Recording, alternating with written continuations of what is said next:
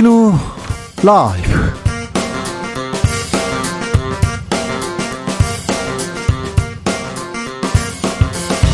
2022년 11월 23일 수요일입니다. 안녕하십니까. 주진우입니다. 이재명 더불어민주당 대표의 최측근 김용 정진상이 구속됐습니다. 대장동 수사의 핵심 인물이었던 남욱 김만배, 유동규 등은 모두 풀려나고 있는데요. 어, 검찰은 이제 이재명 대표 조사 필요하다는 입장입니다. 민주당을 겨눈 사법 리스크 과연 민주당은 벗어날 수 있을까요? 양분남 법률위원장에게 들어봅니다.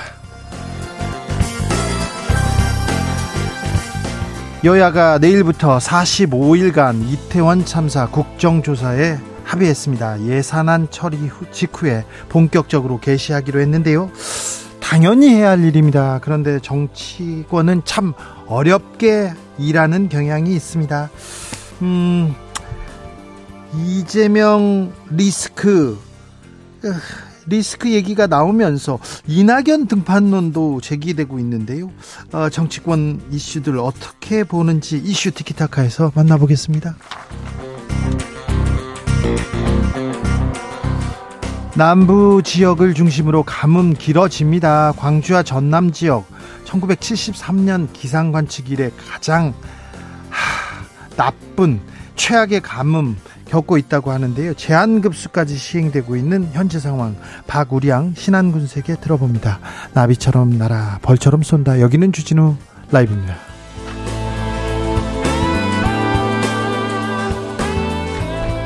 오늘도 자중차에 겸손하고 진정성 있게 여러분과 함께 하겠습니다.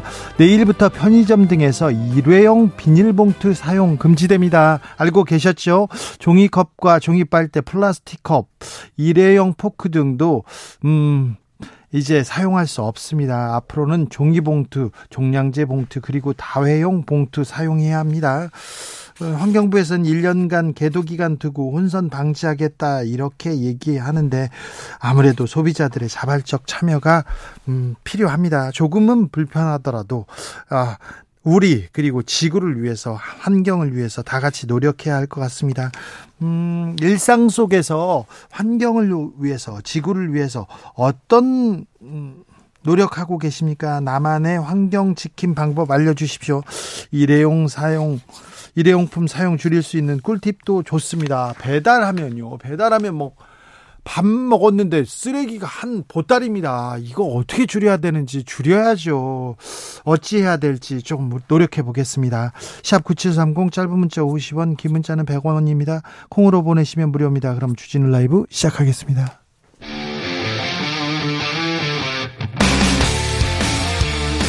탐사보도 외길 인생 20년. 주 기자가 제일 싫어하는 것은?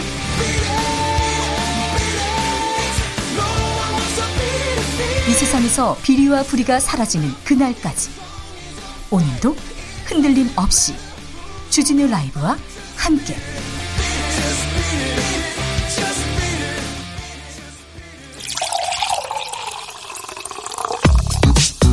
진짜 중요한 뉴스만 쭉 뽑아냈습니다. 주스. 정상근 기자 어서 오세요. 안녕하십니까? 국회가 이태원 참사 국정조사에 합의했네요. 네, 국민의힘과 민주당이 이태원 참사 관련한 국정조사 실시에 합의했습니다. 어, 주호영 국민의힘 원내대표와 박홍근 민주당 원내대표는 조금 전 기자회견을 통해 합의문을 발표했는데요. 어, 이에 따르면 양당은 내일 열리는 국회 본회의에서 합의에 따른 국정조사 계획안을 상정해 의결하고요. 어, 내년 정부 예산안을 처리한 직후 기관 보고, 현장 검증, 청문회 등을 실시하기로 했습니다. 어, 특별위원회는 민주당 9명, 국민의힘 7명, 비교섭단체 2명으로 구성되고요. 위원장은 민주당이 맡습니다.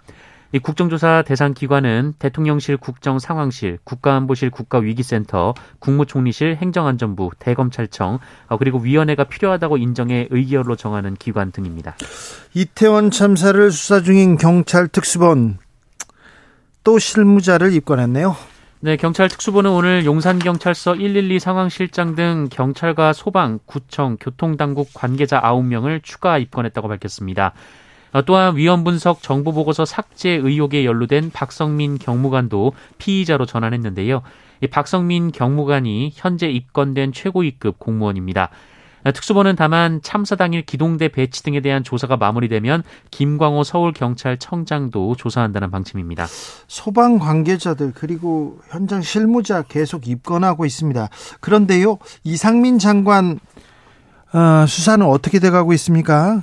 네, 이상민 행정안전부 장관 수사는 피의자로 입건되긴 했습니다만 수사가 진행되진 않고 있는데요. 예? 어, 관련돼서 이상민 장관을 고발한 공무원 노총 소방청 지부 측이 오늘 고발인 자격으로 경찰에 출석을 했습니다. 어, 이 자리에서 기자회견을 열고 이상민 장관의 집무실에 대한 압수수색을 촉구했습니다. 어, 소방노조는 지난 14일 고발 이후 이상민 장관이 피의자로 전환됐지만 어, 장관 집무실 압수수색은 이뤄지지 않았다라고 비판했습니다.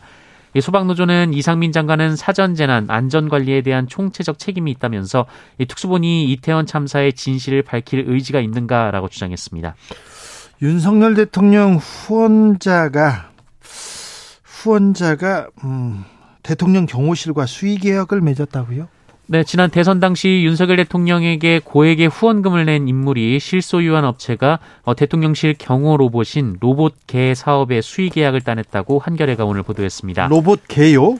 네, 로봇개 경호는 지난 3월 집무실 이전 계획이 나오면서 포함된 이른바 과학 경호의 한 부분이었는데요.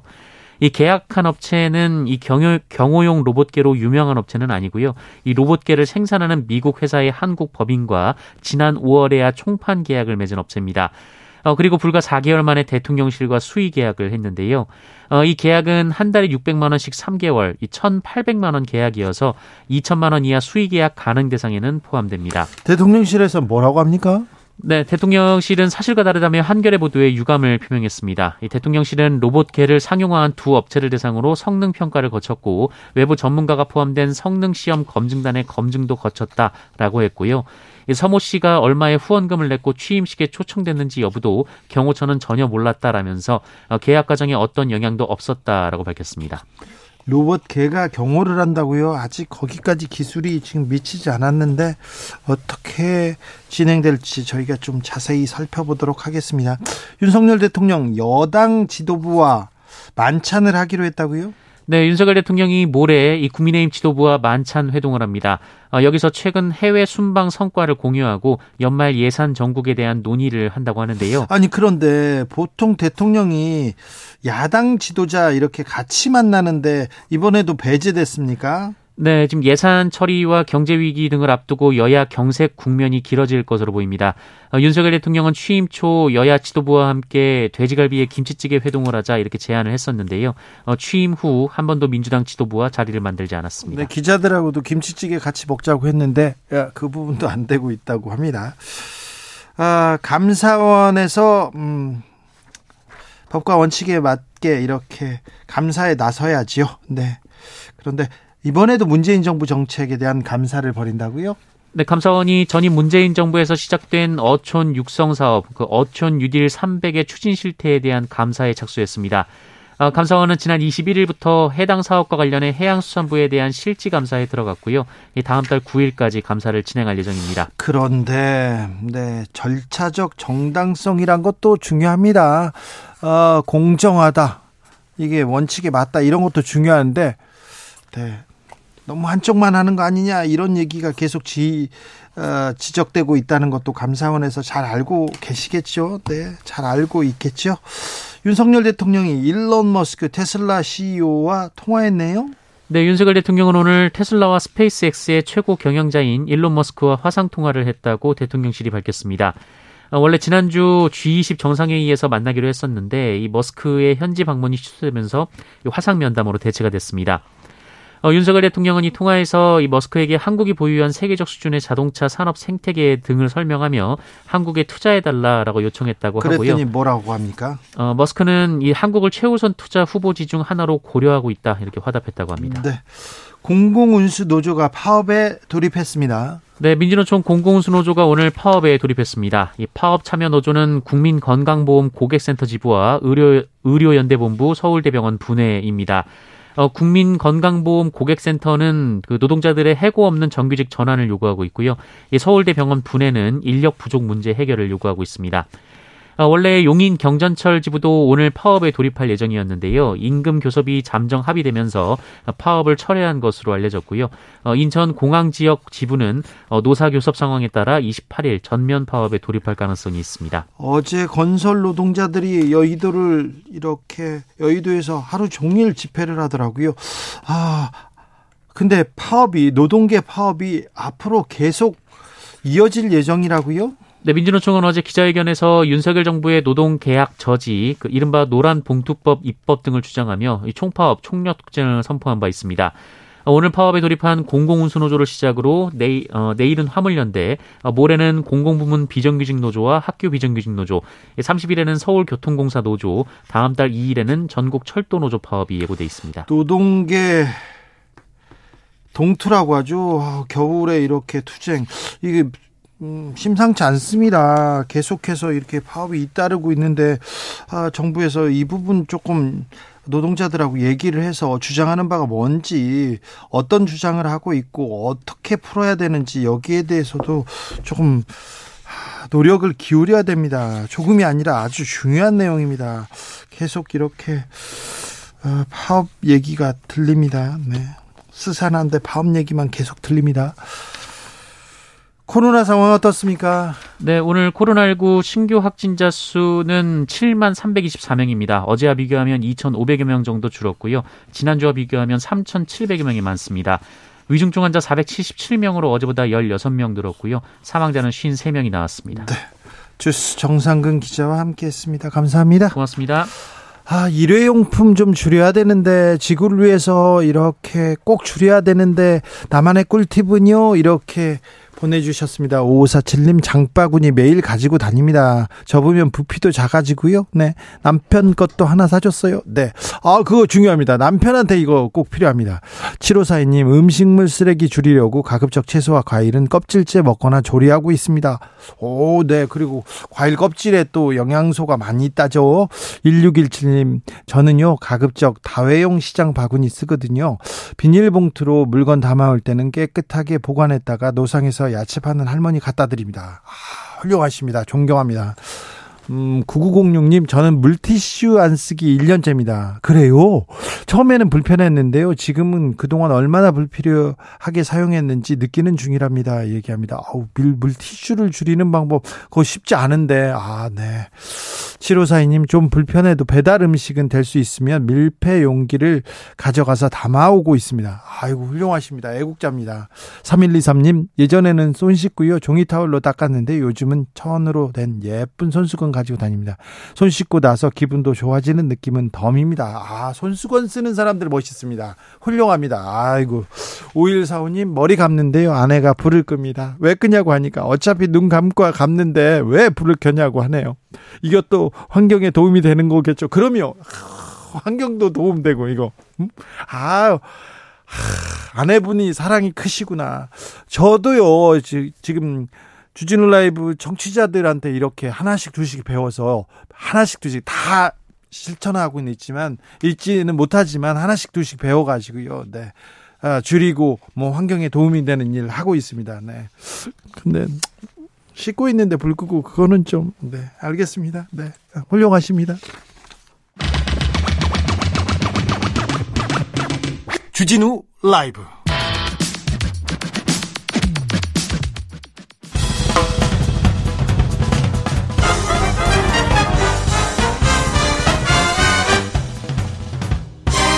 훅 인터뷰 모두를 위한 모두를 향한 모두의 궁금증 훅 인터뷰 남부 지역 특히 전남의 가뭄 하, 심각하다고 합니다.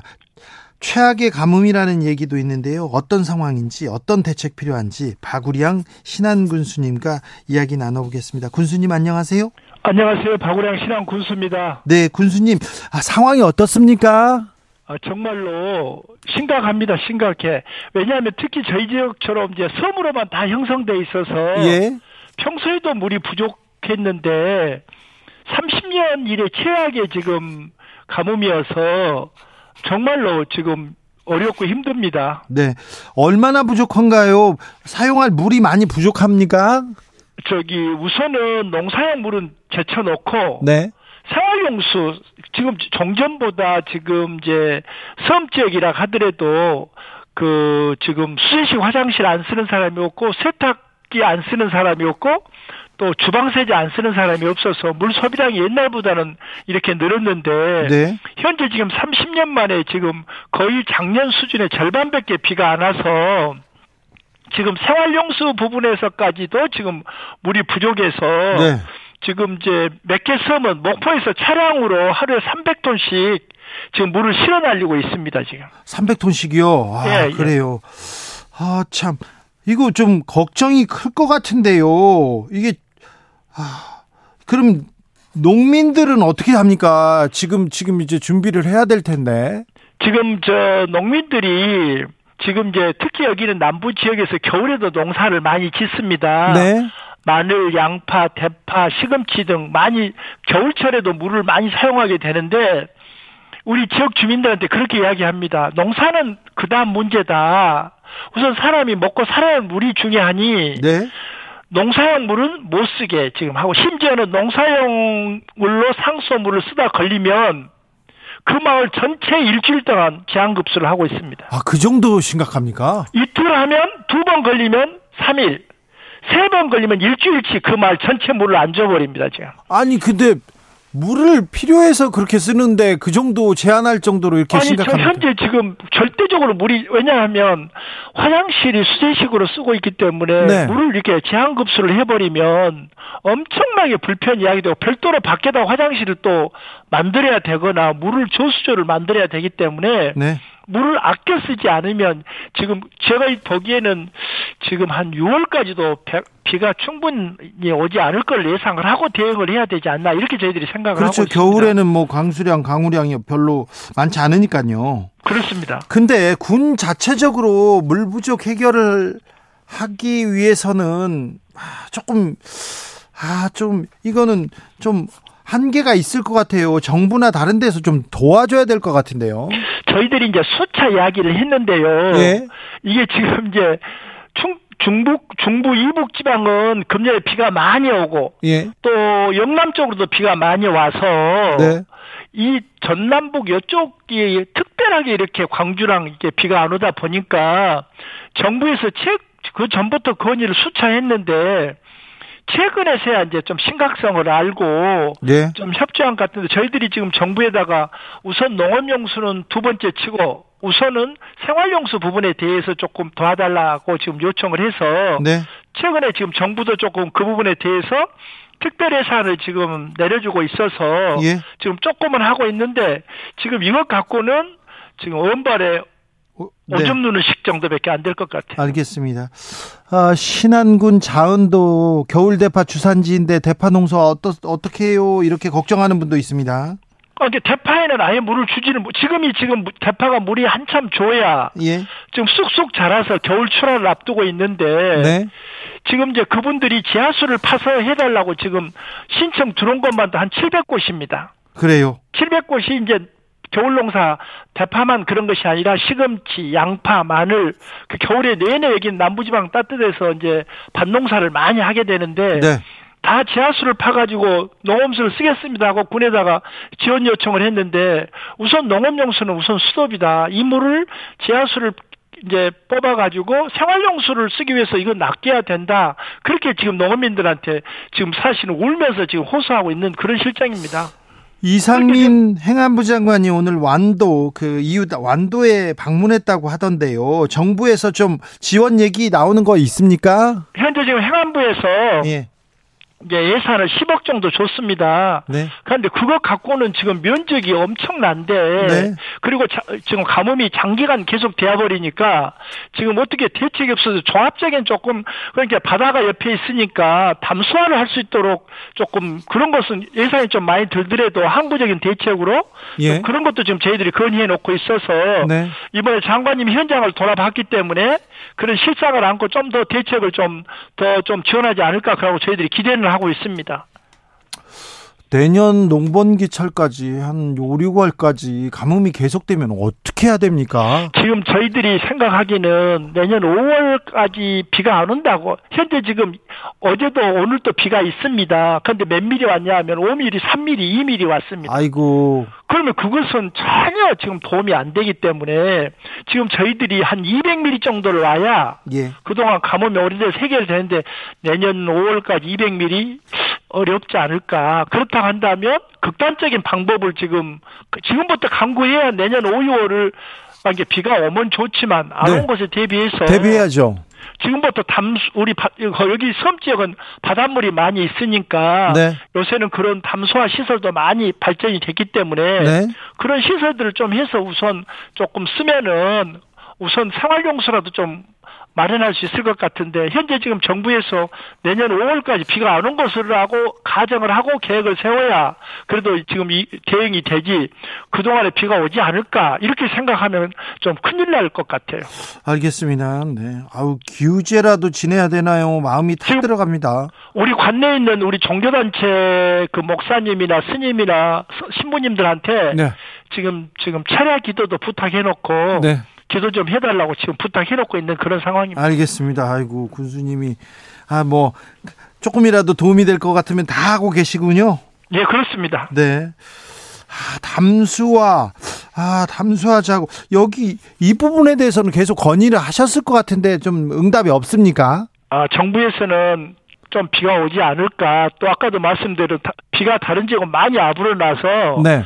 거기 전남북 지역만 그렇게 비가 안 와서 네. 그렇게까지 심각하겠느냐라고 생각하신 것 같더라고요. 아니 그 전남 지역이 특별히 심각하니까 거기만 도와주면 될 거 아닙니까 이거는? 그러게 정부에서도 그러면 좀 쉽게 해결할 수 있는 문제인데 네. 그래서 지금 특히 이제 저희 섬들이 지금 작은 섬이 62개나 있는데요. 네.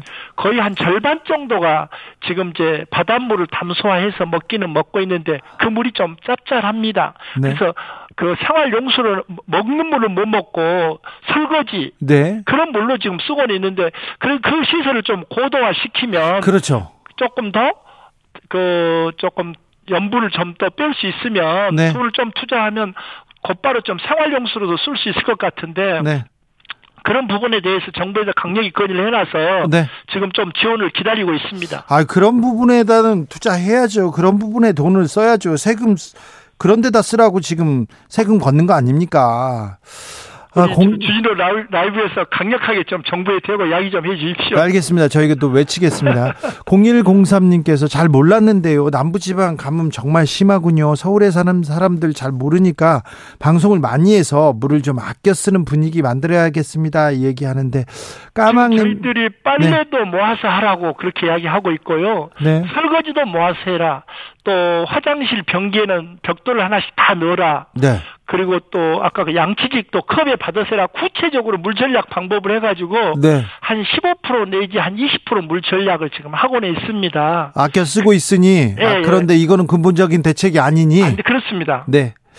아, 6118님께서 물을 물 쓰듯 하면 안 되고요. 물을 돈 쓰듯 해야겠습니다. 걱정됩니다. 이렇게 얘기하는데. 네. 저희들 그렇게 지금 준비하고 있습니다. 예. 돈도 물 쓰듯 하는 사람들이 많아요. 아, 군수님 마지막으로 이 정부한테 하고 싶은 말 있으면 예, 해주십시오.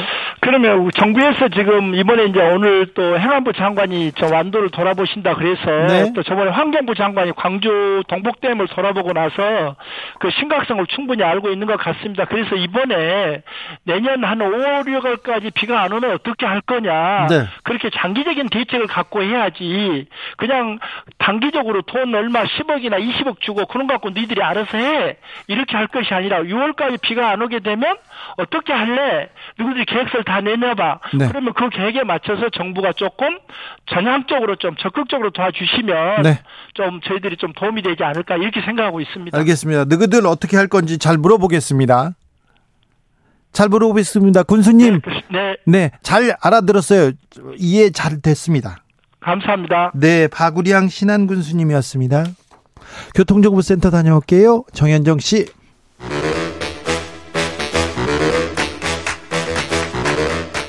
이것이 혁신이다. 여야를 내려놓고 관습을 떼버리고 혁신을 외쳐봅시다. 다시 만난 정치 공동 혁신구역. 대한민국 정치 혁신을 위해서 자 날선 공방은 환영합니다. 정쟁은 여기에서는 노입니다. 자 주진우 라이브에서 지정했습니다. 혁신위원장들 모셨습니다. 천하람 국민의힘 혁신위원. 네, 전남 순천의 천하람입니다. 장경태 더불어민주당 의원. 안녕하세요. 장경태입니다. 용해인 기본소득당 의원. 네, 기본소득당 용해인입니다. 네, 핫한 분 세 분 다 모셨어요. 아, 장경태 의원. 네. 고발 당하셨어요? 네. 네. 그 대통령실이 국회의원을 고발한 헌정사상 초유의 1호 가 되었습니다. 아, 그래요? 네. 자랑스러우세요? 네. 국회의원은 처음인가요? 아, 뭐, 그런 뉴스 본 적이 없어요. 네, 아직까지는 뭐 그런 적 왜, 냐면 이제 이 삼권 분립이잖아요. 어쨌든 행정부를 입법부가 견제하고 네. 그런데 견제하는 수단을 무력화시키는 거거든요. 고발은. 그렇기 때문에 저는 삼권 분립의 원칙에도 좀 많이 민주주의 원칙을 위배하는 또 망가뜨리는 과정이다라고 보고 있고. 아, 근데 네. 이렇게 표정이 밝으세요. 아니, 이제 담담합니다. 왠지 뭔가 너무 이 겁박을 많이 받아서 네. 네, 어차피 고발할 것 같았는데 진짜 하네요. 아, 내용이 뭡니까? 조명 사건의 진실은 뭡니까? 뭐 크게 두 가지인데요. 뭐 일단은 이 여러 가지 이 김건희 여사의 해외 순방 과정을 그 국익을 침해하는 수준으로 폄하했다. 뭐 이렇게 표현한 것과 더불어 이 조명 사용을 하지 않았는데 조명을 사용했다고 허위 사실 유포했다 라고 네. 해서 허위 사실 유포에 의한 명예훼손인데요. 이 명예훼손죄는 반의사 불벌죄이기 때문에 김건희 여사의 의사에 반해서 처벌할 수 없는 고발할 수 없는 사안이거든요. 그렇기 때문에 사실상 김건희 여사가 지금 야당 국회의원 고발한 게 아니냐라는 어 제가 발언을 하고 있고요. 뭐 이 부분에 대해서 여사님이 직접 뭐 말씀을 해주셨으면 좋겠는데 뭐 전혀 그런 입장이 나오고 있지는 않고 또 이 대통령실이 좀 여러 가지 수행원이나 여러 가지 해외 순방 과정에서 인원들을 좀 자료 요구를 하면은 성실하게 좀 임해 주셨으면 좋겠는데 이 저번 국회 운영위 국정감사나 국회 예결위 과정에서 전혀 제출 요구에 응하지 않고 있어서 진실을 정말 밝히고 싶은 분들인지는 잘 모르겠습니다. 네, 이제 지금 이제 조명을 사용해서 연출했다라고 하는 부분이 사실에 반한다라는 게 이제 핵심적인 내용이고요. 네. 어, 지금 대통령실에서는 조명을 사용 안 했다라는 것이고 장현태 의원님이 그 뭐 조명을 사용한 근거로 드신 뭐 예를 들면 커뮤니티 레딧의 글 같은 경우도 그 거기 원래 올리신 이제 네티즌이죠. 거기도 이제 약간 아, 왜 내 글을 이렇게 쓰냐. 뭐 내가 뭐 기자도 아니고 좀 부담스럽다. 이렇게 하고 있는 상황이라서 이게 이제 공신력 있는 언론에서 나온 거라면은 뭐 장경태 의원님이 그게 설령 사실이 아니라고 해도 내가 믿을 수 있었다라고 얘기를 할 수가 있는데 이게 사실 우리나라의 DC 인사이드랑 별로 차이가 없는 외국의 커뮤니티 사이트, 사이트거든요. 그래서 이게 지금 민주당의 박지원 전 비대위원장도 비나 비판을 하고 있지만은 요새 민주당의 국회의원분들이 전체적으로 너무 이 확인되지 않은 정보들을 가지고 무슨 뭐 한남동 무슨 술자리니 이런 것부터 시작해가지고 청담동 너무 술자리요? 예, 아 청담동인가요? 음, 네. 네.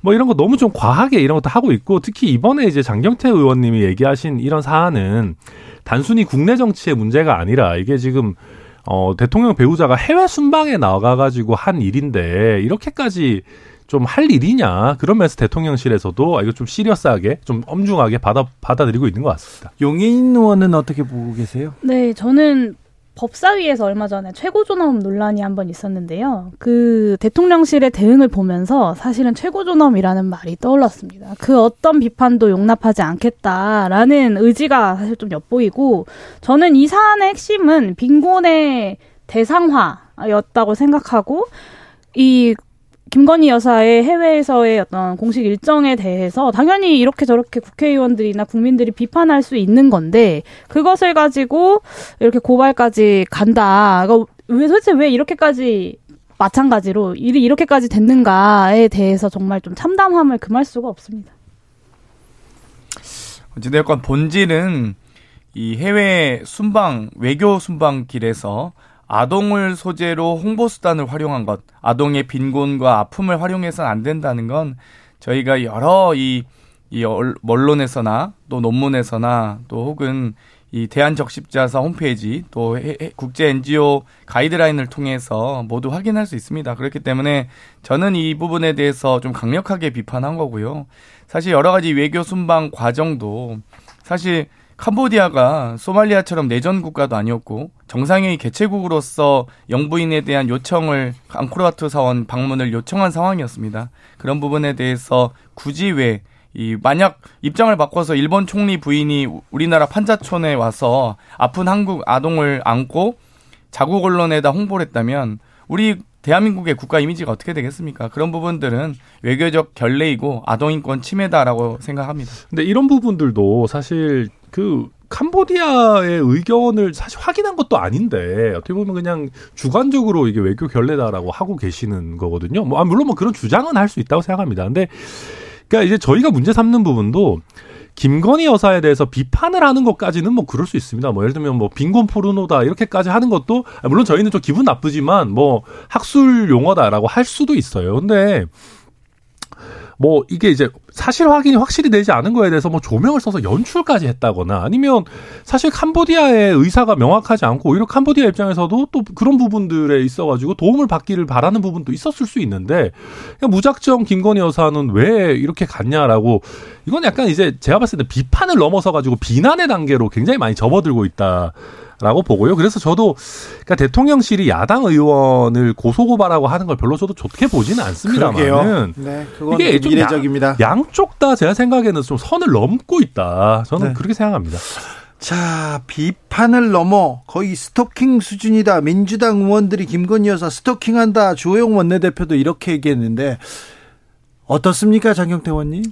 뭐 스토킹 하기에는 너무 경험이 많으시고요. 그래서 저희도 이 국가 공인이시기 때문에 어, 수행원에 대한 자료 요구, 뭐 촬영팀에 대한 인원과 소속 이런 부분들을 충분히 지금 자료 요구를 했습니다만 거기에 전혀 응하고 있지 않습니다. 만약 성실하게 자료 요구에 국정감사가 왜 하겠습니까? 국회가 행정부의 여러 가지 이 현재 사안들을 검토하고 검증하기 위해서 있는 것이거든요. 그런데 거기에 대해서 성실하게만 임해 주셨으면 참으로 오해도 없고 많은 국민들께서 진실에 더 가깝게 다가갈 수 있었을 텐데 네. 이렇게 대처하는 것이 좀 대단히 안타깝습니다. 아무튼 민주당 의원들 그 비판 사실에 근거해서 비판해야 되는 건 이건 뭐 물론 맞는 얘기죠. 사실 사실에 근거해서 비판해야 됩니다. 그런데요, 보세요. 해외 순방인데 지금 김건희 여사만 보여요 얘기하다가 사진이 어때요 얘기 나오다가 장경태 의원이 어, 문제 제기를 하고요. 또 고, 대통령실에서 고발하고요. 이제 또 김기현 이제 대표를 원하는 김기현 의원, 장경태 대국민 사기극이다 이렇게 얘기하고 김재현 전 최고 잔챙이들이 쓰는 수단이다 이렇게 비판을 하면서 이 뉴스가 너무 커져요. 장경태를 너무 키워줍니다. 그래서 표정이 밝으셨군요. 왜 그런지 모르겠는데 어, 김기현 우리 김재현 전 의원님께서 네. 지금 국민의힘 전당대회를 준비하시는 건 확실한 것 같습니다. 다른 건 모르겠지만. 아, 뭐 그렇죠. 네. 아 근데 이제 저도 그래서 이거 보면서 야당에서는 아 이거 고소고발해가지고 제갈 물리기 아니냐 하는데 장경태 의원님 전혀 재갈을 무신 느낌은 아니에요. 아니 뭐 물론 고소고발이 좋은 건 아닙니다만. 그래서 제, 아니, 초월했습니다. 초월. 제가 봐도 아니 우리가 이렇게 장경태 의원님 이렇게 PR을 열심히 해드릴 필요가 있나. 그렇죠. 뭐안 그래도 핫하신 분인데 네. 뭐 그런 생각들은 있고요. 그냥 다만. 이제 김건희 여사에 대은 좋아하는 분이든 싫어하는 분이든 굉장히 이제 핫합니다. 그렇죠. 그러니까 그러다 보니까 굉장히 이제 화제가 많이 되고 그 부분을 대통령실에서 홍보 담당하는 분들도 좀 잘 유념해야 되는 부분들이 있는 것 같고요. 음. 다만 아까 말씀드렸듯이 저희 진영에서 보기에는 김건희 여사에 대한 또 민주당의 태도가 이게 그냥 비판이나 검증이나 뭐 이게 어떤 공인에 대한 어떤 감시 이런 걸 넘어가지고 비난과 증오, 그러니까 심지어는 약간의 어떻게 보면 뭐 정치적 장사 이런 것까지로 넘어가고 있는 거 아니냐 네. 그런 우려가 있습니다. 저는 네. 조금만 네. 말씀드리면 사실 이제 크게 이제 이런 논란이 벌어졌던 게 예를 들면 예전에 바이든 발언 발음이 맞느냐 안 맞느냐 했던 거 그건 윤석열 대통령께서 하신 거죠.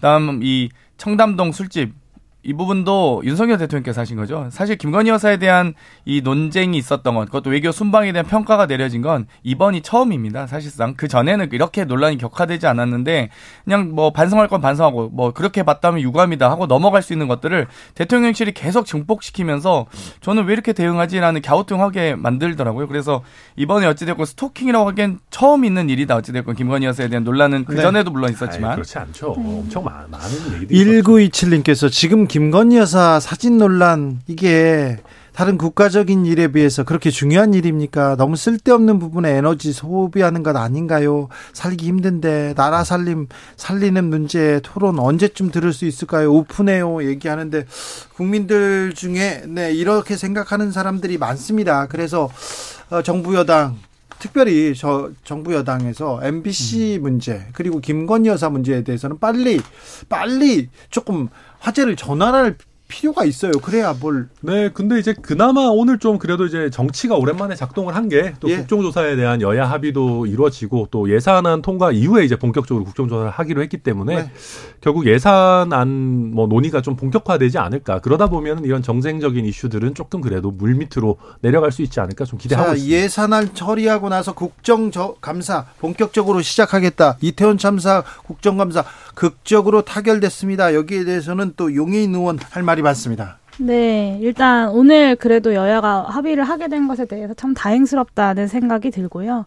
물론 이제 예산안 처리를 전제로 마치 이태원 참사에 대한 진상 조사가 어떤 협상의 대상인 것처럼 어, 굴었던 이 여당에 대해서는 굉장히 유감이 많지만 그럼에도 불구하고 이제 본격적으로 국정조사를 통해서 이 이태원 참사의 진상을 밝혀 나갈 어떤 출발점에 섰다라는 네. 측면에서 굉장히 좀 어, 그나마 좀 다행스러운 일이다라고 보고 네, 그렇죠. 저희, 저희, 좀 봐주세요. 저희 예산 가지고 해가지고 뭐 협상력이 전혀 없으니까. 예. 네, 협상력 뭐 그렇다고 해서 제가 봤을 이걸 저희가 뭐 도구로 쓴다 이런 것보다도 그리고 오랜만에 어찌 보면 어, 저희 당 내에서 그래도 좀 중도 온건 뭐 하다고 할 수 있는 조영 원 내대표가 저희 의원들께도 좀 잘 설득해가지고 또 좀 그나마 잘 되지 않았나 네, 저는 뭐 좋게 생각합니다. 네.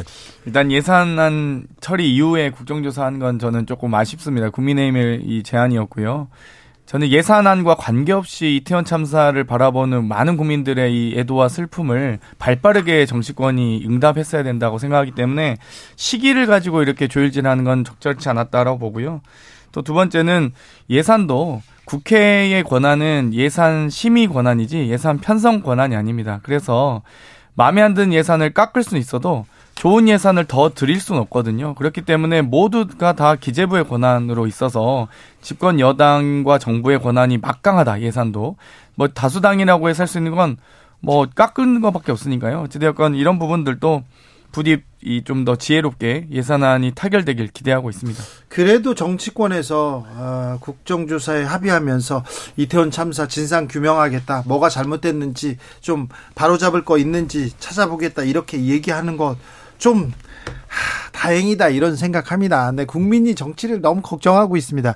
그런데 이번에 그 국정 조사 대상 기관에 대통령실 국정상황실은 들어갔습니다. 국가안보실 위기 관리센터도 들어갔습니다. 국무총리실 행정안전부도 포함됐는데 아, 경호처는 제외됐어요. 네, 경호처 제외는 이제 국민의힘의 아주 주요한 요구 중에 하나였고요. 저는 대통령실에 예외가 있어야 되나라는 생각을 했지만 어쨌든 교섭단체인 민주당과의 협상 과정에서 그런 결론을 낸 것으로 보입니다. 근데 뭐 그럼에도 불구하고 국조위원회 의결을 통해서 필요하다면 추가적인 의결을 할 수 있기 때문에 어, 진상조사, 국정조사를 하는 과정에서 어, 그 부분에 대해서 좀 더 들여다보는 것이 필요할지 등은 판단하게 될 것 같습니다. 네. 음, 이재명 리스크에 대해서는 어떻게 생각하십니까? 용해인 의원님? 이재명 리스크에 대해서 여러 가지 좀 현안들이 있잖아요. 네. 그 중에 어떤 거를 사법 리스크가 지금 계속해서 어 남욱 그다음에 김만배 어 풀려난 사람들이 계속해서 지금 이재명 대표와 주변 사람들에 대한 폭로를 이어가고 있는데 이 부분은 어떻게 보세요? 어, 그런데 사실 이제 검찰에서 이 부분을 계속 수사를 하고 있는데, 네. 초반에는 저도 좀 이렇게 지켜보고 있었는데, 음. 지금까지 근데 아직 구체적으로 어떤 혐의점이 있다라는 거, 이야기가 없는 걸 보면, 어, 그런 직접적인 연관성들을 검찰이 아직 찾지 못하고 있는 것이 아닌가. 그러니까 네. 과연 그걸 찾을 수 있는 것이기 때문에 이렇게 수사하고 있는 것인가? 네. 라는 의구심이 좀 들더라고요. 야당 대표 아니셨으면 뭐, 진작 많이 했겠죠. 근데 이제 아무래도 야당 대표에 대한 수사니까 좀 신중할 수밖에 없는 부분이 있는 것 같고요. 이게 야. 이제 입장 바꿔서 보면 그런 겁니다. 만약에 윤석열 대통령이 대통령이 안 돼가지고 아 그래도 이제 저희 국민의힘 지지층에서 아쉬움이 좀 남아서 아 당 대표라도 한번 하십시오 해가지고 국민의힘 당 대표가 되셨는데 어, 오른팔 왼팔이라고 할 수 있는 뭐 예를 들면 이상민 한동훈 이런 분들이 정치자금법 위반 뇌물죄 뭐 이런 걸로 줄줄이 구속이 됐다. 그러면 야 만약에 민주당에서 그런 상황이면 아 윤석열 뭐 당 대표는 이거랑 아무 상관 없습니다. 뭐 아직 확실하게 드러난 거 없는데 그 뭐 관계 있겠습니까?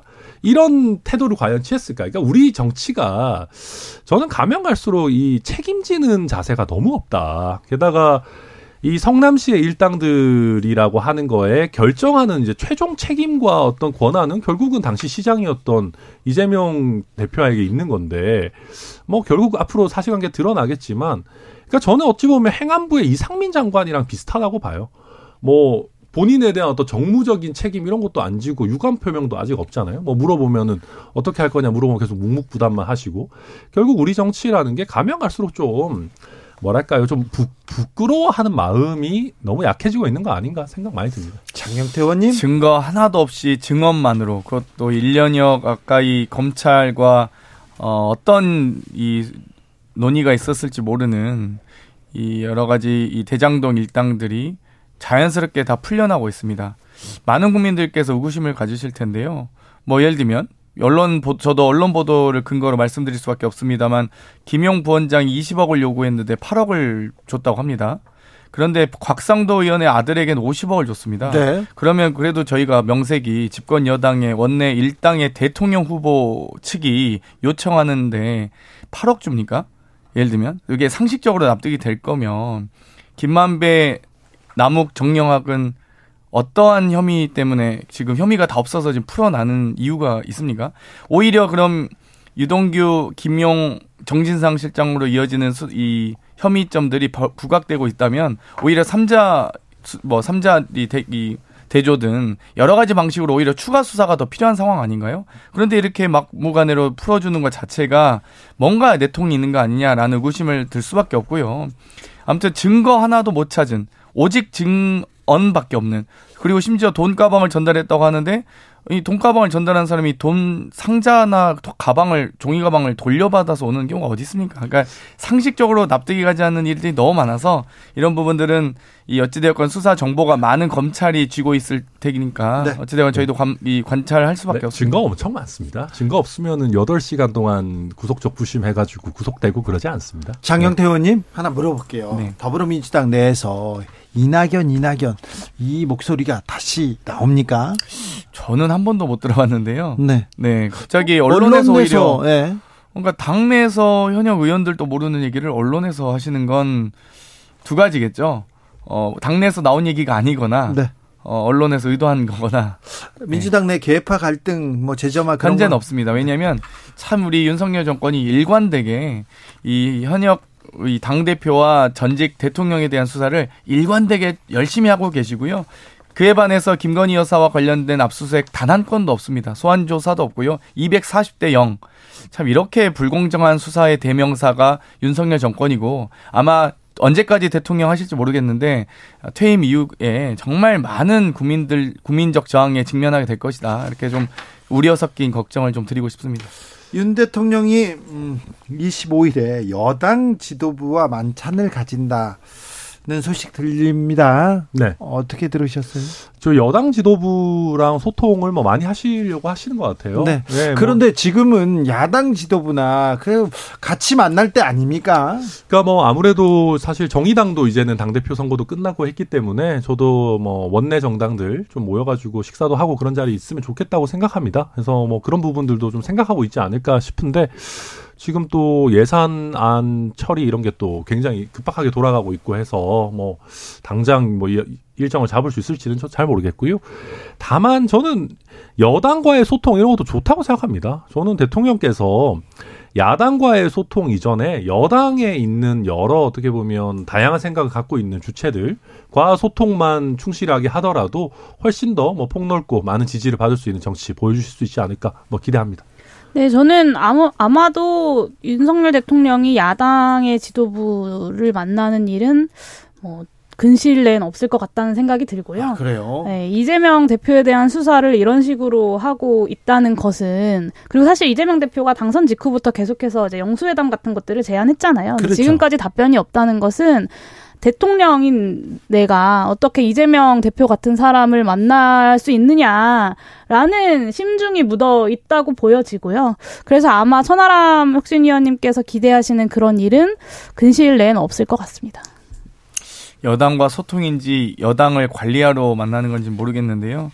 어찌되었건 최소한 국정 운영의 이 동반자라고 생각하신다면 최소한 추석 연휴 직전에 당, 야, 당 대표에 대한 출석 요구라든지 또 법무부 국정감사를 앞두고 대검 국정감사를 앞두고 야당 당사에 대한 압수수색을 강행하진 않을 것 같습니다. 물론 어, 당연히 대통령은 이 야당에 대한 수사와 관계가 없다고 하실 겁니다. 그런데 왜 하필이면 이 검찰은 유독 대검찰청에 대한 국정감사 법무부에 대한 국정감사가 있을 때마다 그렇게 이 국민 여론을 정말 국민의 시선을 돌리기 위해서인지 어쩐지 모르겠지만 어 이렇게 압수수색을 야당에 대한 당사를 이 정말 민주화 이후 최초로 이렇게 하시는지 잘 모르겠고요. 네. 어찌됐건 만찬을 하시는데 부디 국정조사 뭐 합의안이나 여러 가지 그런 이 여당의 이 어찌됐건 자치적인 활동에 대해서 대통령께서 개입하지 않길 바랍니다. 천하람 의원님. 네. 도어 스태핑 중단은 어떻게 보셨어요? 그러니까 요즘 월드컵 시즌이니까요. 어, 빌드업이 좀 더 있었으면 좋지 않았을까 하는 생각이 들어요. 그러니까 뭐랄까요? 좀 너무 좀 갑작스러운 느낌이랄까요? 국민들이 보셨을 때. 그러니까 네.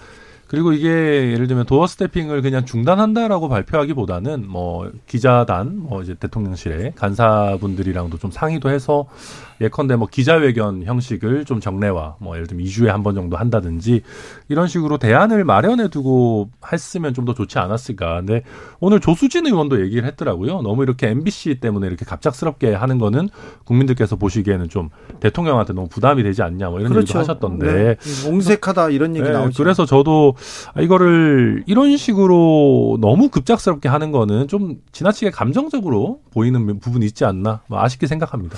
장경태 의원님. MBC 기자 한 명의 항의 때문에 대통령의 일정이 바뀌었습니다. 이런 것이 바로 국격이 떨어진다고 하는 건데요. 그나마 유일하게 용산으로 이전해 대통령실을 이전하면서 그나마 하나 볼만했던 게 국민과의 소통 그리고 기자들과의 만남을 자주 갖겠다는 거였는데 민주당에서도 없어졌습니다. 민주당에서는 doorstepping 하지 마라 이렇게 얘기했잖아요. 아니, 오히려 지금 doorstepping 하도 이 공부도 안 하시고 말씀도 못 하셔서 저희가 이제 그런 우려를 전달했던 거고요. 공부를 하시고 제대로 이 정말 성실하게 응, 답변을 하시면 되는데 문제는 지금 용산 이전으로 인한 여러 가지 대통령실 이전, 경호처 이전, 경비단 이전, 경호 부대 이전 지금 수천억의 비용이 들 텐데 그리고 그 이후에 연쇄적으로 합참 이전 등을 포함한 여러 가지 연쇄적 이전이 들 텐데 비용이 들 텐데 도어 스태핑이 어떻게 보면 5천억짜리 스태핑이었던 거예요. 근데 그나마 이거 하나도 없어지기 때문에 네.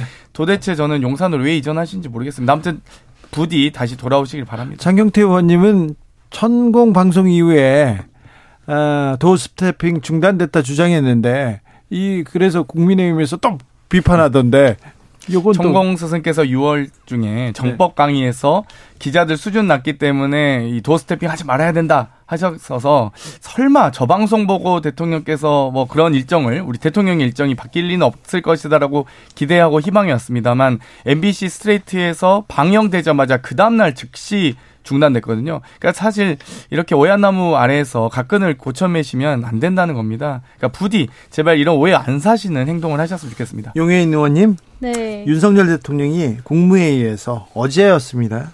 우리의 살 길은 수출. 꿈에도 소원은 수출, 수출 얘기를 했는데 어떻게 들으셨어요?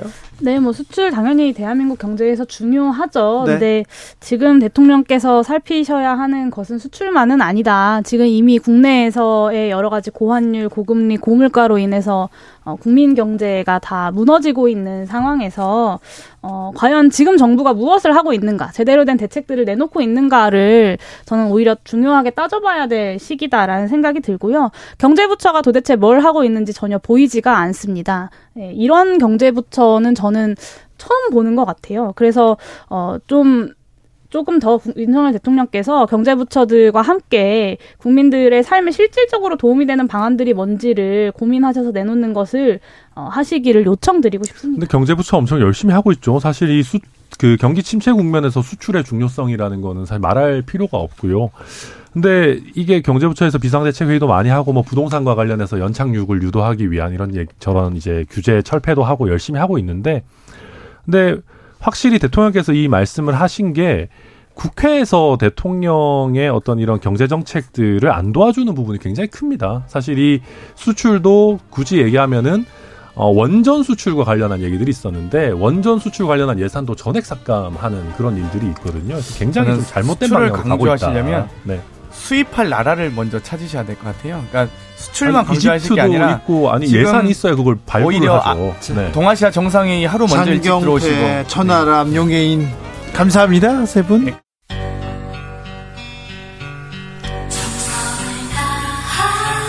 정성을 다하는 국민의 방송 KBS 주진우 라이브 그냥 그렇다고요.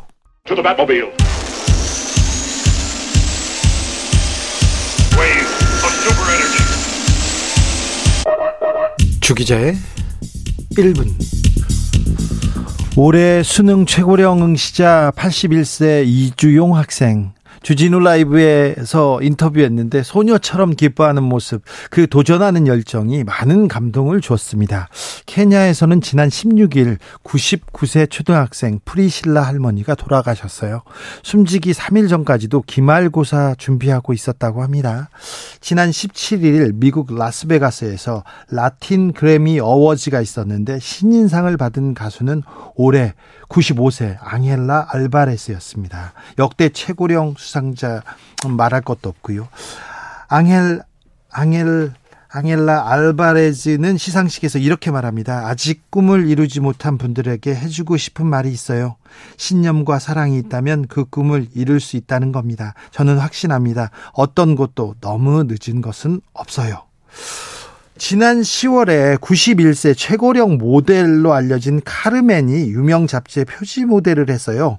그녀는 나이가 들어서 열정이 사라지는 것은 아니라 열정이 사라져 나이가 드는 것이다.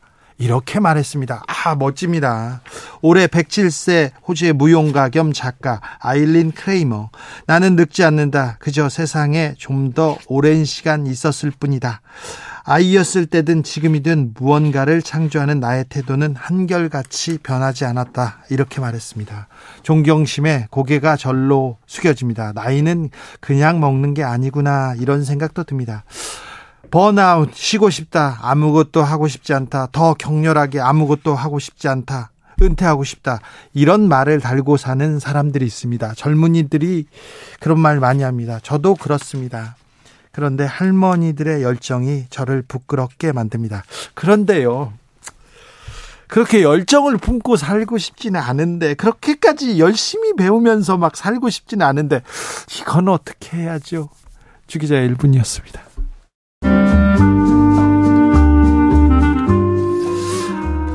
앙헬라 알바레즈의 나의 사랑하는 할머니 미그란 아모르 듣고 오겠습니다.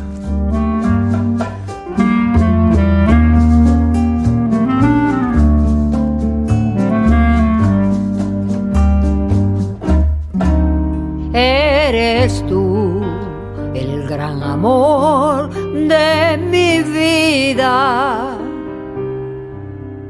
Eres tú mi luz, eres mi alegría. Tú borraste de mi vida las penas, las amarguras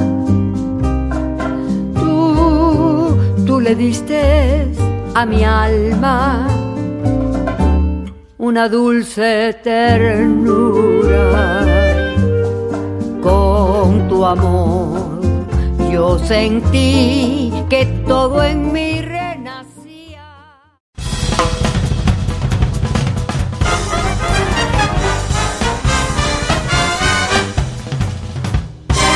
훅 인터뷰 훅 인터뷰 이어가겠습니다. 김용 정진상 두 명의 최측근이 구속됐습니다.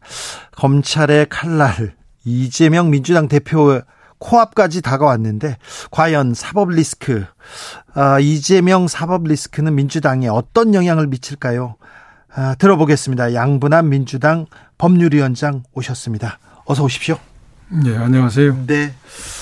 김용 정진삭 두 사람 구속됐습니다. 예. 네. 에, 검찰의 수사 상황 어떻게 보십니까? 검찰이 목적하는 네. 야당 파괴, 네. 정치 탄압이라는 목적을 이루기 위해서 예. 폭주를 하고 있다는 생각이 듭니다. 아, 야당 탄압이라고는 하지만 예. 야당 대표의 최측근 김용 전, 정진삭 예. 잘못을 했으니까 구속됐을 거 아닙니까? 어, 뭐 잘못을 해서 네. 이게 문제입니다. 네. 구속이 되면은 네. 많은 사람들이 네. 입구를 유죄로 생각하는데 네. 구속된 사람 중에서 네. 다 유죄된 게 아닙니다. 네. 무죄도 사례도 많이 나오고 예. 지금 정진상 유동규가 구속되는데 네. 검찰이 어떤 물적 증거를 가지고 있는지는 제시를 하지 않으나 모르는데 현재 언론에 나온 거 보면 유동규 진술이 가장 결정적인 증거 아닙니까? 예. 그러나 유동규 진술은 네. 검찰로부터 여러 가지 혜택을 입었기 때문에 네. 그 진술이 오염됐다. 진술의 신빙성을 우리는 믿을 수 없다. 네. 이런 상황에서 정진상, 김용이 부인하고 있으니까 우리는 정진상, 김용 믿어야죠. 자, 그런데요. 예. 정진상, 김용하고 예. 유동규는 아주 가까운 사람이 아닙니까? 형령하면서 예, 예, 형령하면서 같이 일을 했다는 거 아닙니까? 그렇죠. 예. 그분이 얘기하고 있잖아요. 그런데 네. 유동규 진술도 네. 결정적인 아니지 않습니까? 네. 저, 유동규 보면 남욱도 마찬가지죠. 네. 이 사람들의 진술이 네. 신빙성이 있으려면은 네. 진술에 일관성이 있어야 되지 않습니까? 예. 일관성이 없지 않습니까? 이게 뭐 어쩌수 대선 주자 유력한 대선 주자니까 어? 무서웠다 이렇게 어, 남은 얘기합니다. 없죠. 예? 합리성과 상당히 있어야 됩니까? 네. 남은 건 뭐라고 해야 합니까? 대선 주자였기 때문에. 네, 무서웠다. 겁이 나서. 네. 그러면은 겁말하던 성격이 지금 고쳐져서 겁이 없어져서 이제는 이렇게 진술을 바꿨다는 겁니까? 그리고 대선 때 지지율이 올리니까 이재명 대표에서 진술 안 했다? 네. 그 자체가 예. 이 사람의 진술은 합리성은 상당히 없이 늘 정권의 풍향에 따라서 진술을 바뀐다는 걸 이야기하고 있고 그래서 신빙성이 없어요. 또 하나는 더 중요한 것은 네. 이 사람이 직접 경험했다는 게 없잖아요. 전문 증거, 증거 능력이 없어요. 이거 가치도 없어요. 전문 증거가 없다고요? 아니 네. 대장동 사업의 핵심 아닙니까 남욱은? 그 나무의 핵심이 네. 남욱이 자기가 경험했던 이야기가 아니에요. 누구부터 들었다는 이야기. 그렇죠? 들었다고. 그럼 법률 증거 전문적 증거 능력이 없습니다. 그렇기는 합니다. 네. 저, 증거 능력이 없을 뿐더러 일관성과 상당성, 합리성이 결여돼서 진술의 신빙성이 없어요. 보십시오. 네. 보통 검사들이 수사할 때 네. 증거와 법률을 가지고 수사한다면은 이런 네. 증거 가지고 기소 못 합니다. 아, 그래요? 그렇죠. 오락가락하고 증거 능력도 신빙성 없는 가지고 어떻게 기소를 하겠습니까? 오락가락, 오락가락은 하지만 지금은 또 네. 일관성이 네. 있다고 합니다.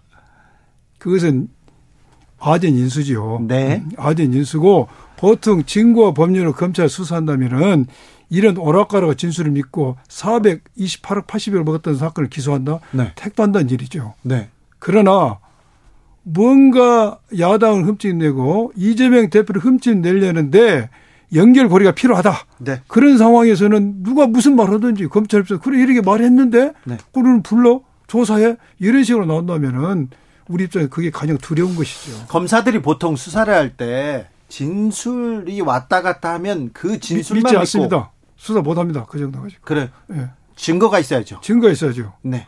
진술이 번복된 경위 네. 이가 합리적이고 상당성일 뿐만 아니라 네. 그걸로 부족합니다. 알겠습니다. 번복된 진술이 객관적 진실이 맞다는 물적 증거물이 있어야죠. 예. 무슨 계약서가 있다든지 400 몇 호 서로 주기로 그렇죠. 계약서가 있다든지 네. 무슨 그 당시 뭐가 있어야 되는데 말뿐이잖아요. 재판 과정을 지켜봐야 되겠네요. 일단. 재판 지켜봐야죠. 네. 어, 정진상 실장 구속영장에 정치적 공동체라는 말이 나옵니다.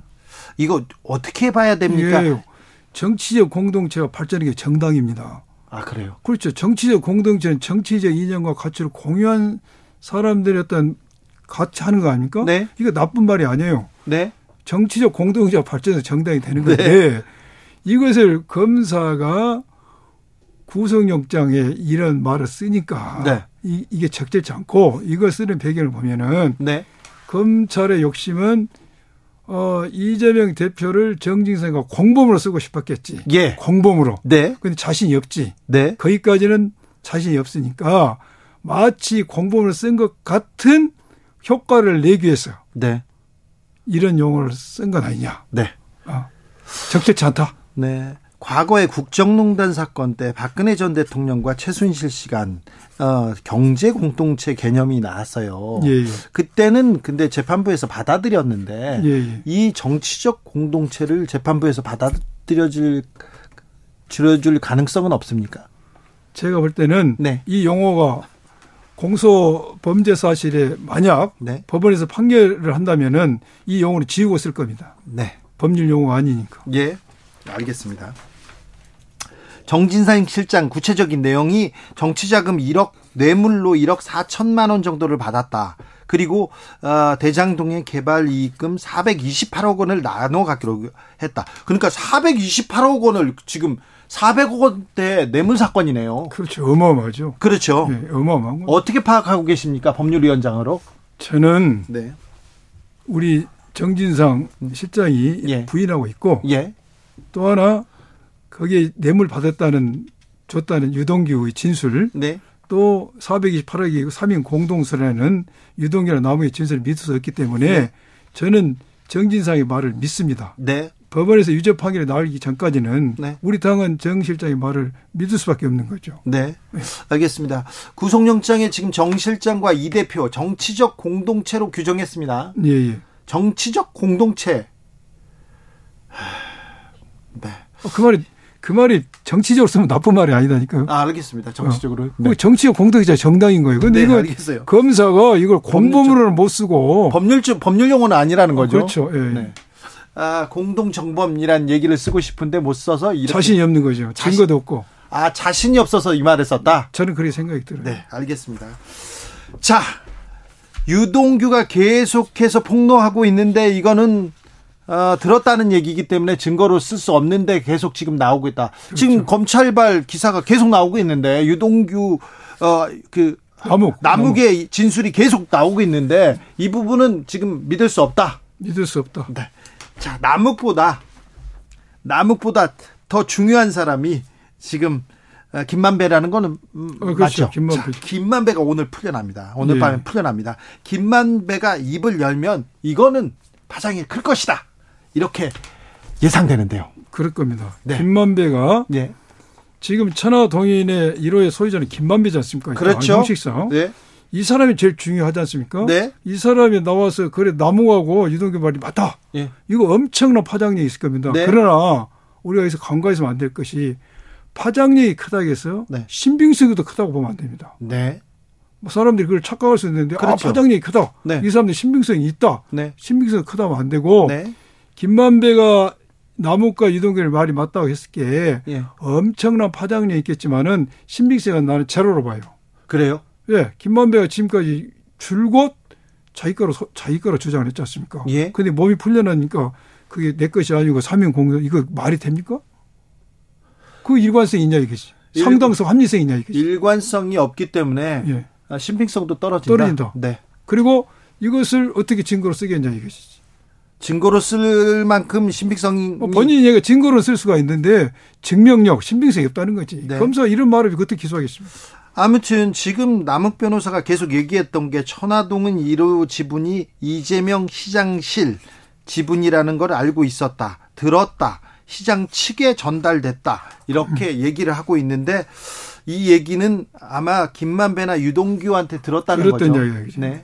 그런데 유동규나 김만배도 어, 파장은 크지만 신빙성이 떨어지기 때문에 어, 그렇죠. 믿을 수 없다 이렇게 네. 보시는 거죠. 이미 유동규의 진술은 이 그렇게 지금 파장이 크진 아니고 네. 김만배의 진술이 파장이 크, 크, 크겠지만은 네.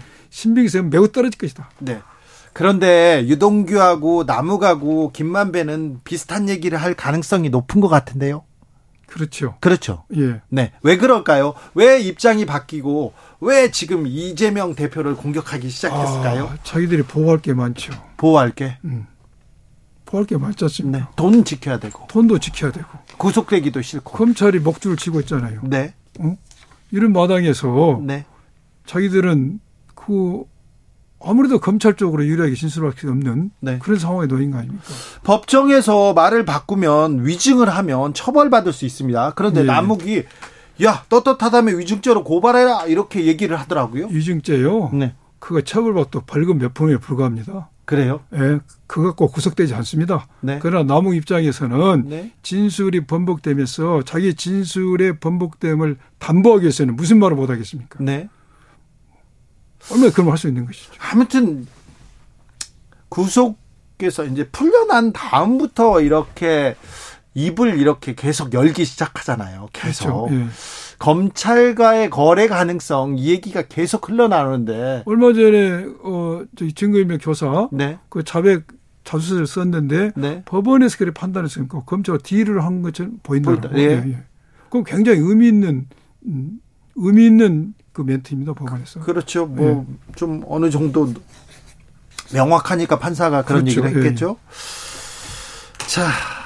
이 폭로가 진실일지 아니면 살기 위한 말바꾸기인지 결국 증거인데요. 증거죠. 예.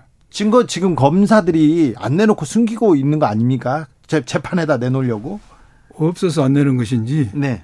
있는데도 안 내는지는 지켜봐야 할 문제인데 네. 어찌 됐든 검찰은 번복된 진술이 객관적으로 맞다는 물증을 제시하지 못할 경우에는 네.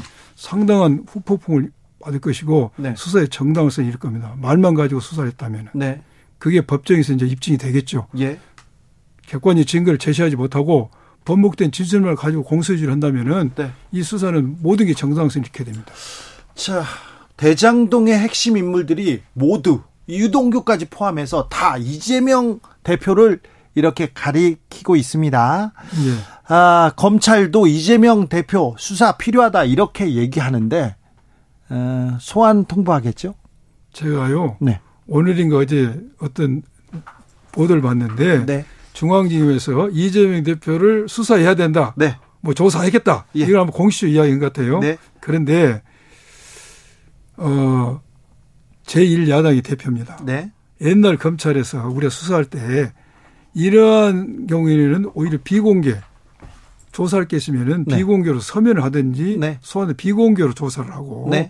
언론에서 이런 이런 대표를 조사하냐고 엄청난 질문이어도 네. 옛날에 검찰 답변 안 해줬습니다. 그래요. 안 해줬어요. 모든 걸 다 조사하고 그렇죠. 비공개 조사하고 혐의가 인정됐을 때 네. 언론에 알리는 게 우리 검찰이 해왔어요. 이게 최소한의 야당 대표 A 아닙니까?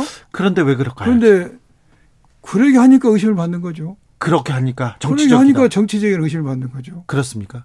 그렇죠. 근데 야당 대표 정도 부르려면 예. 그게 담당 부장, 차장 이 선에서 결정할 수 있는 내용이 아니지 않습니까? 지검장 아니면 총장, 장관 다 그렇죠. 보고 있을 거 아닙니까? 예. 야당도 조그마한 야당이 아니잖아요. 네. 예. 그렇죠. 그렇죠. 네. 네. 그 다른 뭐 이런 식으로 이런 식으로 예. 최소한도 예의도 지키지 않고 네. 이걸 언론에 흘리고 네. 마치 제가 있는 것처럼 여름머리 한거 아닙니까? 네. 그리고 망신 주는 거지. 망신 죽입니까? 그렇죠. 불러서 조사하겠다. 이거 자체가 망신 주는 거죠. 죄가 있는 것처럼 인식을 시키는 거지. 그러니까 의심을 받는 거예요. 조사할 일 있으면은 네. 비공개로 얼마든지 조사 확인할 수 있지 않습니까? 네. 서면을 하든 소환을 하든. 옛날 우리 검찰이 그랬어요. 그렇습니까? 네. 지난번 제가 2003년에 대선자금 수사할 때도요. 네. 주요한 사람들 네. 언론에 공개하지 않았습니다. 소환 여부를. 네. 비공개 다 조 사하고 그랬어요. 조사하고 그냥 나중에 알려주거나. 나중에 알려줘 그랬어요. 그렇죠. 어제 출연한 정성호 의원께서 이재명 대표 수사 한동훈 장관이 수사 지휘하는 것으로 봐야 한다. 예. 이런 취지의 말씀을 하셨는데 어떻게 보십니까? 장관이 지휘하겠죠. 그렇습니까? 그렇죠. 이 정도 사람이면 법무검찰의 모든 걸 책임지는 사람 아닙니까? 네. 네. 그러면 지금 이 정치적 이렇게 공격, 정치적 수사를 한동훈이 지휘하고 있다 이렇게 보십니까? 그럼 누가 지휘를 하겠습니까? 알겠습니다. 네. 정관이 지휘하러 누가 한다는 겁니까? 자, 그러면 공개적으로 소환을 요청할 수도 있어요. 지금 상황을 보면. 예, 예. 그러면 어떻게 하십니까? 이재명 대표를 소환한다? 네. 그 나가야 마냐는 네. 우리 대표께서 본인이 결정해야 되겠지만은 네. 뭐 많은 고민을 하시겠죠. 근데 네. 나가서 이걸 자기의 무고함을 이렇게 국민들 앞에 뭐 떳떳이 알리는 것도 뭐 좋은 방법이지 않냐. 네, 알겠습니다. 나가는 것도 좋은 방법이다. 음. 체포 동의안 제출 가능성도 있으나 그건 또 정치적으로 판단할 부분이고. 체포 만약 이 소환 통보를 했는데 네. 우리 대표께서 출석을 하면은 체포 네. 동의는 의미가 없는 거 아닙니까? 네. 그런데 만약 안 나가셨을 경우에는 체포 동의안을 검찰할 수도 있겠지. 네. 할 수도 있겠죠. 그렇죠. 그래서 먼저 국회에서 이것이 기각이 되면은 이제 야당 탓을 하겠죠. 예. 어, 오늘 정진상 실장 구속 적부심이 있는데요. 예. 어, 어떻게 보십니까? 어떻게 예상하시는지요? 제가 판사가 아니라 네. 어떻게 내올지는 모르겠습니다. 이 부분은요? 예. 이 부분은 넘어가겠습니다. 그러면 그런데요, 어, 민주당에 지금 아, 사건들이 한두 개가 아닙니다. 노웅래 의원 어, 관련 사건은 당에서는 어떻게 파악하고 계십니까? 노웅래 의원 사건에 대해서도 노웅래 의원 본인이 네. 나는 무고하다고 밝혔습니다. 네. 우리 당은 의원의 말을 믿어야 되고 네. 또 하나는 노웅래 의원을 수사 중인 그 부서가 네. 김건희 주가 김건희 여사 주가 조작 사건 담당 부서잖아요. 예. 그 사건은 지금 수사를 안 하고 네. 종결을 안진 상태에서 노웅래 의원 수사를 하고 있다. 네. 이거 이거 상당히 의미 있는 상황이거든요. 네. 이거 이것만 보더라도 편파적이지 않냐. 알겠습니다. 야당 탄압 아니냐. 네. 이런 생각을 떠쳐볼 수 없다는 거죠. 송영길 전 민주당 대표는 선거법 위반 혐의로 검찰에 송치됐습니다. 예, 예. 네. 출국 금지 가능성 얘기도 나오는데 그건 너무 나간 것 같고요. 예. 그리고 검찰에서 속보로 노영민 취업 청탁 의혹 강제 수사 착수했다. 압수수색 돌입했다 이렇게 나오는데 민주당에 이게 한 건이 아니고 많은 건들이 오네요. 뭐 그 야당 야당 이러다 죽게 생겼습니다 지금. 그래요? 아 야당이 지금 민주당이 다 잘못한 거 아닙니까? 잘못했으니까 검사가 움직이는 거 아닙니까? 수사를 받는데 다 잘못한 게 아니죠. 네. 법원에서 유죄 판결 나기 전까지는 아그 저, 저도 수사는 많이 받았어요. 다 그렇죠. 문제 받았어요. 그렇죠. 네. 그런, 그런데 맞아요. 그러기 때문에 피사실을 공포한다거나 수사 상황을 네. 확정적인 현상에서 공포한다는 건 엄청나게 당사자한테 피해가 가는 것이죠. 그래서 그 부분이 정치적이다 이렇게 그렇죠. 얘기하시는 정치적인 거죠. 것이죠. 네. 아니 유죄도 안 났는데 막 이걸 알려면 당사자는 어떻게 되겠습니까? 아, 네. 네.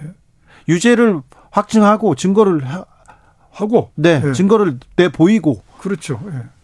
저 재판에서 증명해야지 자꾸 언론한테 흘린다. 언론 흘리면 안 된다 이거죠. 네. 알겠습니다.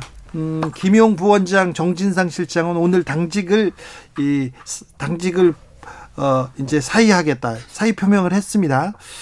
어 일각에서는 이재명 대표가 최소한 유감 표명이라도 해야 하는 거 아니냐 이런 목소리도 나오는데 법률위원장으로서 이 문제는 어떻게 보고 계십니까? 여러 문제는 의원님들께서 한 이야기인데 네. 제가 일부 언론을 봤어요. 네. 봤는데 제가 생각에는 네.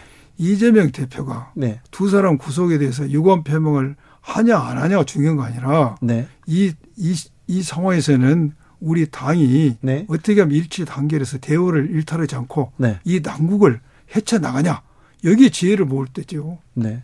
그렇습니까? 예. 아, 당 리스크, 이재명 사법 리스크가 당에도 영향을 미치기 때문에 이재명 대표가 이 고리를 끊어야 되는 거 아니냐 이런 얘기는 계속 나오는데. 저는요. 네. 용어 자체부터 사법 리스크 용어를 좋아하지 않습니다. 네. 리스크? 뭔가 잘못 있어서 위험이 있다는 표현 같은데 네. 이건 사법 리스크가 아니고 네. 정적 죽이기. 정적 죽이기. 정치 탄압. 네. 야당 파괴 수사입니다. 네. 아니 검찰에 검사들한테 애정이 있고 후배들한테 애정이 있는 분인데 예. 지금 이제 검사 그만두신 지 얼마 나오지 않았는데 제가 애정이 있어서 이 말합니다. 애정이 있어서 네. 도저히 수사 진행의 절차를 봤을 때 네. 과연 우리 검사들이 전 검사는 그렇지 않지만은 법리와 증거만 가지고 수사를 하는 건지에 대한 의구심이 많이 들어요. 예. 음. 알겠습니다. 애정이 있어서. 애정이 있어서. 알겠습니다. 더불어민주당 양분함 법률위원장이었습니다. 감사합니다. 감사합니다. 정치 피로, 사건 사고로 인한 피로, 고달픈 일상에서 오는 피로. 오늘 시사하셨습니까? 경험해 보세요. 들은 날과 안 들은 날의 차이. 여러분의 피로를 날려줄 저녁 한 끼 시사. 추진우 라이브.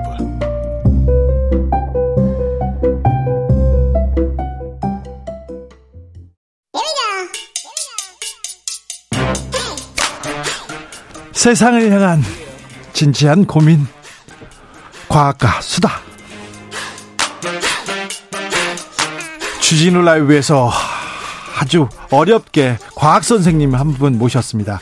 과학 communicator라고 불리는데요. 이선호 엑소쌤 모셨습니다. 안녕하세요. 네, 반갑습니다. 과학 communicator 엑소쌤입니다. 나 엑소쌤 반갑습니다. 네, 반갑습니다. 네, 처음 뵙겠습니다. 네, 과학 공부를 좋아하셨어요? 어, 사실 뭐 과학이 네. 대중분들은 아, 노잼, 수학 과학이 이제 재미없다라는 거 재미없죠. 그래서 그거를 아, 이게 재미없는 게 아니고 재밌는데 네. 그런 것들을 좀 재밌게 쉽고 재밌게 알려 주기 위해서 네. 제가 원래는 이제 과학자였거든요. 네. 과학자를 이제 거기서 이제 대중 쪽으로 와서 네 이렇게 쉽게 설명해 준다. 네 그렇게 과학이 맞습니다. 이 생활과 우리 삶과 이렇게 직결되는 문제고 네. 어렵지 않다. 맞습니다. 네. 네. 과학자셨어요? 어떤 분야 이렇게? 어 저는 그 뭐그 동물 장기를 네. 사람한테 이식을 하는 연구라던가 아. 또는 뭐 줄기세포가 분비하는 물질이 사실 뭐 사람도 이렇게 얘기하고 끝나고 나서도 따로 이제 얘기하자면서 뭐 메신저로 얘기하고 네. 편지를 보내기도 하잖아요. 네. 근데 우리 세포도 새끼 손가락에 있는 세포가 발가락에 있는 세포로 얘기하고 싶으면은 네. 편지를 써요. 편지를 써요? 네. 그래서 그 편지를 잘 택배에 포장해서 보내는데 네. 그 보내는 물질 이름이 exosome이거든요. 네. 그래서 제가 그 연구를 한 13년 정도 했고 아, 예. 그래서 그 앞글자를 따서 제가 과학 communicator 엑소쌤으로 활동을 시작하게 알겠습니다. 됐고. 그래서 과학으로 커뮤니케이션 하겠다. communicator. 네. 알겠습니다. 자, 오늘 첫 번째 강의 좀 어, 선생님 때문에 네. 지금요. 네. 네. 흥미 진진해졌어요. 아, 좋습니다. 네, 좋습니다. 어떤 어, 얘기 해 주시겠습니까? 오늘 제가 준비한 거는 네. 어, 사실 이제 그 추억의 과학, 추억의 또는 기억의 과학. 네. 그래서 그게 뭐냐면 저는 추억이 있죠 과학에 아우 졸려요 하기 싫어요 네 이게 밥 먹여줍니까 이런 얘기네 네 어, 알겠습니다 네 어, 그런 이제 과학에 대한 트라우마의 기억보다는 네. 어, 우리가 사실 어릴 때 대, 하면 대부분 기억이 잘 안 날 거예요. 네. 어, 주진우 DJ님께서도 엄청 어릴 때 기억 잘 안 나잖아요. 잘 안 나죠. 근데 그래도 가끔 살다가 어릴 때 특정 기억이 날 때가 있거든요. 있죠. 네. 네 살 때, 네 살 때 뭐 했던 기억들, 네. 어, 그리고 형이랑 어디 갔던 기억들, 그런 기억 납니다. 맞아요. 어떤 냄새도 기억납니다, 가끔. 오늘 제가 준비한 게 그거거든요. 아, 그래요? 우리가 가끔 어릴 때나 수십 년 전에 기억이 날 때가 가끔 있는데 주로 그때 겹치는 상황이 뭐냐면 네. 특정 나만의 그 추억의 음악을 들었을 때 네. 또는 특정 냄새를 맡았을 때 네. 갑자기 그 과거로 돌아가거든요. 아, 그렇죠. 그래서 아, 이게 진짜 과학적인 그런 게 있을까? 네. 저는 사실 음악 관련해서도 과학적인 내용이 있고요. 예. 냄새를 맡았을 때도 과거로 돌아가는 그 과학적인 그 방법들이 있거든요. 이게 과학 과학의 영역입니까? 네, 과학의 영역입니다. 그렇습니까? 네. 이거 그냥 그 소설가들이 영화에서나 네. 지나가다 슉 낯선 여자에게서 샴푸 냄새가 나와서 그냥 이렇게 가는 거 그렇게 만드는 거 아닙니까? 아 근데 이게 정말 대단하신 게 예. 일단 제가 음악 냄새 하나하나씩 설명을 드릴 건데 네. 냄새가 날 때 과거로 돌아간 것 같은 효과를 이제 프루스트 효과라고 하거든요. 네. 근데 그 효과가 실제로 프랑스 작가 마르셀 프루스트의 소설 중에서 네, 네. 잃어버린 시간을 찾아서해서 이, 그 나이를 굉장히 많이 먹은 주인공이 예. 홍차에 적신 이 마들렌 과자 냄새를 맡는 순간 네. 정말 어릴 때 그 맛있었던 마들렌 그때 그 기억이 확 떠오르면서 네. 그때로 확 돌아간 듯한 기억이 그 소설 속의 장면으로 나오거든요. 네. 그걸 보고 과학자들이 아 이 냄새를 맡았을 때 특정 과거 기억이 나는 거를 프루스트 효과라고 하자. 예. 이렇게 명명을 지었어요. 그렇죠. 프루스트 작가 유명하죠. 네. 이게 과학적인 얘기군요. 네, 과학적인 맥락이 있죠. 실제로 그렇습니까? 어, 실제로 그래요. 네. 그래서 어 사실 왜 그렇게 냄새를 맡았을 때 가끔은 특정 과거로 기억이 돌아가냐? 네. 우리 오감 중에서 네. 뭐 시각이랑 미각, 촉각, 청각 이런 감각들은 네. 신기하게도 이 대뇌로 자극이 전달되는데 전달되기 전에 이제 검문소 하나를 거쳐요. 네. 시상이라 그래서. 그래서 한번 가공 과정을 거쳐서 자극이 전달되는데 우리 냄새 맡, 맡을 때 후각은요. 네. 신기하게도 검문소를 안 거치고 예. 그러니까 바로 그냥 급행으로 그 후각 피질로 딱 전달이 되거든요. 아, 예. 바로 전달이 돼요. 네. 직관적으로. 네. 향수가 그랬던 향이 그랬던 것도 어, 있어요. 네, 저는 술을 못 먹는데요. 네. 어, 제가 그 알고 지내는 할머니 할아버지들이 계세요. 네. 근데 그분들이 와인을 좀 배워봐 네. 그러는데 네. 맛이 없어요. 얘기를 했는데 아, 이거 좋은 와인인데 아, 지금 향을 한번 맡아봐. 나중에 이 와인을 다시 만났을 때 이 향이 생각날 거야. 아. 그 얘기를 했는데 아이고 그런 게 어딨어요. 그런데요. 네. 진짜 생각나더라고요. 그게 바로 프루스트 효과인데요. 그래요? 그럼 왜 그게 기억이 나냐면 네. 이 후각이 전달되는 뇌 부위가 신기하게도 음. 기억을 저장하는 부위가 편도체라고 있는데 네. 거기랑 연결이 돼 있는 거예요. 예. 다시 말하면은 결과적으로 우리가 뭔가 냄새를 맡게 되면은 그 상황의 기억과 감정이 함께 이제 묶음으로 저장이 되는 거예요. 예. 결과적으로 우리가 특정 냄새가 나면은 그때의 감정이나 상황이나 기억들이 한 번에 떠오르는 이유가 예. 결과적으로 냄새를 자극하는 뇌 부위랑 기억을 저장하는 뇌 부위가 연결돼 있기 때문에. 그래요. 그래서 한 세트로 저장이 된다. 네. 라고 생각하시면 될 것 같아요. 수학 공식을 냄새로 이렇게 외울 수도 없고.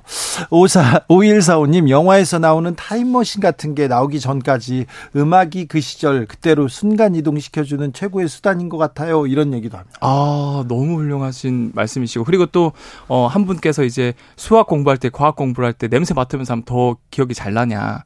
라고 또 물어볼 수도 있는데, 안타깝게도 우리가 이런 기억은 두 가지 기억이 있거든요. 네. 명시적 기억이랑 그다음에 암묵적 기억이 있는데 네. 우리가 뭔가 어릴 때 놀고 뭐 체험하고 그런 것들은 암묵적 기억이고 네. 명시적 기억은 우리가 막 억지로 외우는 것들 있잖아요. 네. 그런 명시적 기억은 사실 냄새랑은 그 연결이 안 돼 있어요. 그렇죠.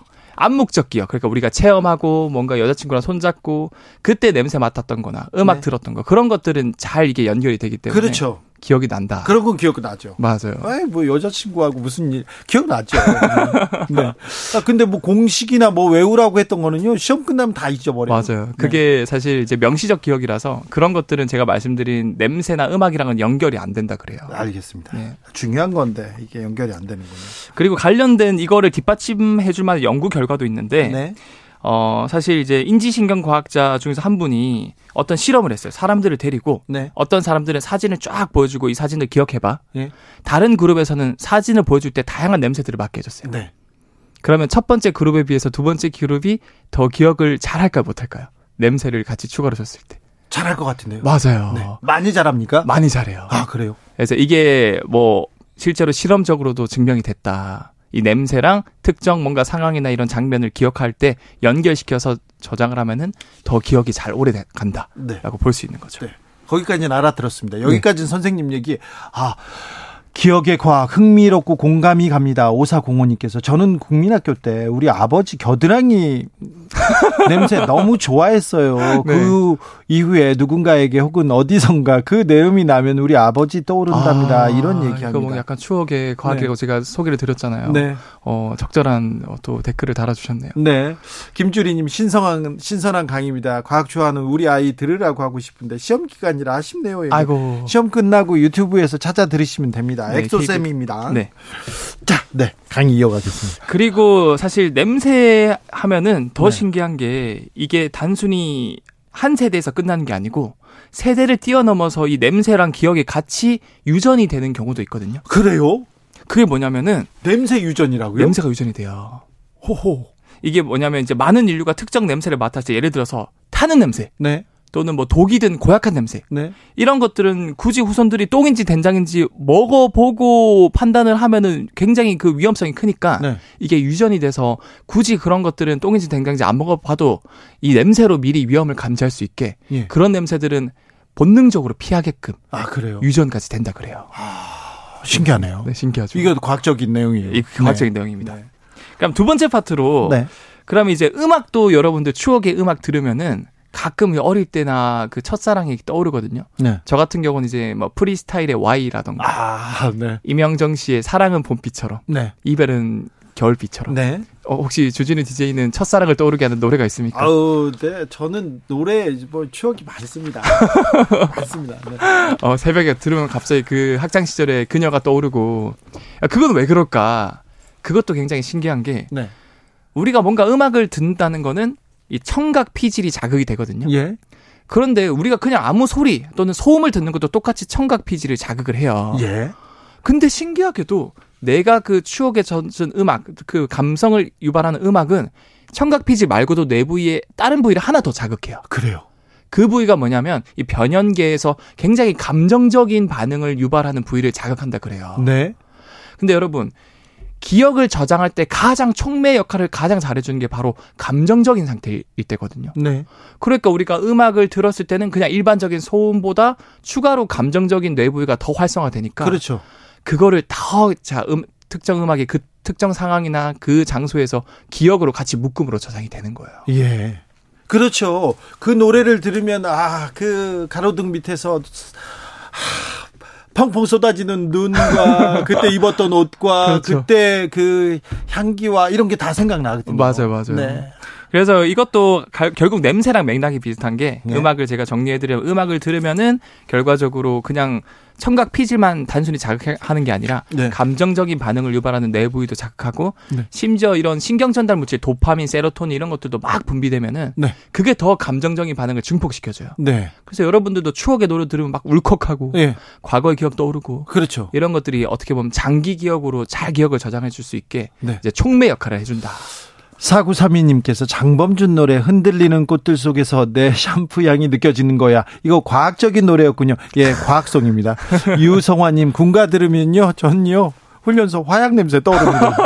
와 이분은 음악과 냄새와 모든 것들이 어우러져서 지금 기억이 저장이 되신 것 같아요. 그렇습니까? 백대현님께서 엑소님 반갑습니다. 근데요 어릴 때 따라다니던 모기 방역차 있지 않습니까? 네. 일면 방구차. 네. 그 냄새 맡으면 어릴 적 잊혀졌던 기억이 떠오르는 건가요? 물어보는데. 오 맞아요. 그런 것들도 그 냄새라는 그 소리가 들리면은 그 열심히 그 방구차 따라가지 다닐 때그 기억이 이제 저절로 떠오를 수도 있는 그 거죠. 그 냄새가 이렇게 다시 우리가 냄새를 맡으면 아 이거 나 알아 이게 생각할 거예요. 맞아요, 맞아요. 네, 기억하고 있는 네, 거죠. 그래서 이런 것들이 다 과학적으로 연관이 돼 있는 거고. 네. 그렇다면은 제가 이제 마지막으로 한 마디만 더 말씀을 드리자면 네. 왜 그러면 요즘 노래가 아니라 옛날 노래 들었을 때 더 그게 감정적인 반응이 일어나냐? 맞아요. 옛날 노래가 이렇게 가슴을 울리지. 그렇죠. 그렇죠. 네, 그것도 과학적인 이유가 있는 게. 네. 이 옛날 노래라는 건 결국 자기 기준의 옛날 노래거든요. 예, 예. 그러니까 자기 기준의 옛날 노래라는 건 자기가 감수성이 예민할 때, 네. 10대의 사춘기 때, 네. 그때 그 대부분 노래들이거든요. 얘기 들어보면. 그렇죠. 네. 저희 아버님은 항상 네.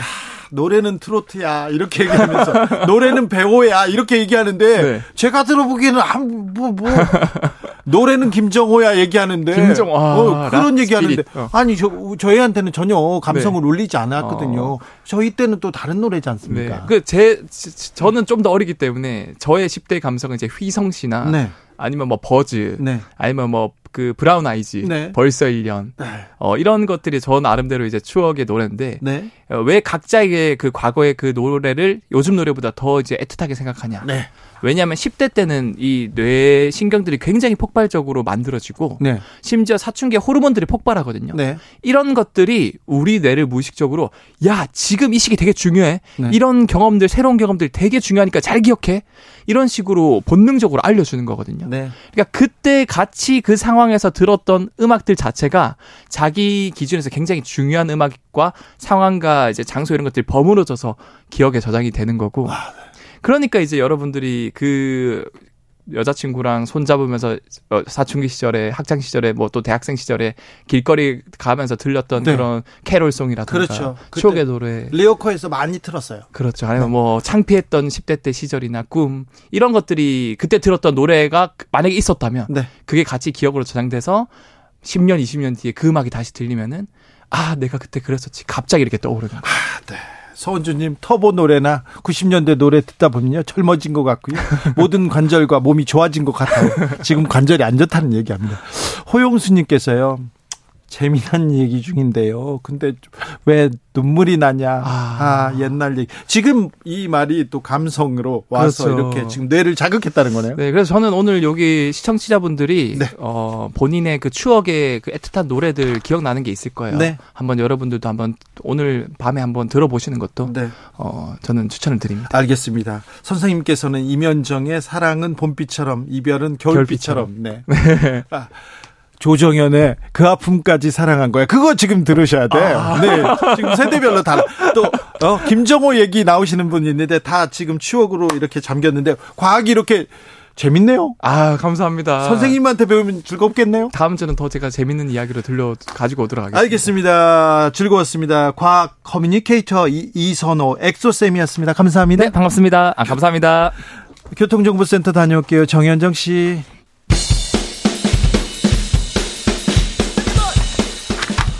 틱탁 틱탁 틱탁 현란한 입담의 환상 드리블 오늘 이 뉴스를 주목하라 이슈 티키타카 머리끝부터 발끝까지 더 뜨겁게 이야기 나눠보겠습니다 청코노 최진봉 성공회대 교수 네 안녕하세요 최진봉입니다 홍코너 김병민 국민의힘 비대위원. 예, 안녕하세요. 반갑습니다. 네. 국정조사 아우 극적으로 이렇게 타결됐습니다. 아, 다행입니다. 네, 다행이죠. 어쨌든 뭐 국정조사는 할 수밖에 없었고 국민의 입장에서도 계속 이걸 반대했을 때 국민적 반감 또 국민적 비난이 쏟아질 수밖에 없어요. 특히 어제 이제 유가족들이 나와서 지금 울분을 토하는 저도 보면서 눈물을 많이 흘렸는데 음, 네. 너무 안타깝더라고요. 저도 이 자식을 키우는 부모 입장이잖아요. 저, 저도 제 아이가 20대인데 그 생각을 하니까 너무 가슴이 아픈 거예요. 네. 그래서 그런 모습 때문에도 저 여론이 많이 바뀌었을 거라고 생각해요. 국민의 입장에서 계속 이걸 반대하다가는 제가 볼 때 후폭풍이 엄청나게 클 거다. 그래서 아마 예산안도 중요하니 네. 예산안을 빌미로 해서 어쨌든 딜로 하고 하는 걸로 바꾸지 않았나 이런 생각이 듭니다. 국민의힘이 정치력을 이번엔 좀 발휘했습니다. 주호영 원내대표가 나름대로 영향력을 행사하기 위해서 노력을 했던 것 같고요. 의총에서도 다양한 생각들을 다 갖고 있을 텐데 의총에 있는 국회의원들에게 합의에 대한 정권을 좀 부여받고 그 재량권을 활용했던 것 같습니다. 초창기부터 국민의힘이 얘기했던 건 일단은 어, 신속한 상황에서의 수사가 먼저다. 특수본의 수사가 거의 아, 지금 어느 정도 상황까지는 정리가 돼 있는 모습인데요.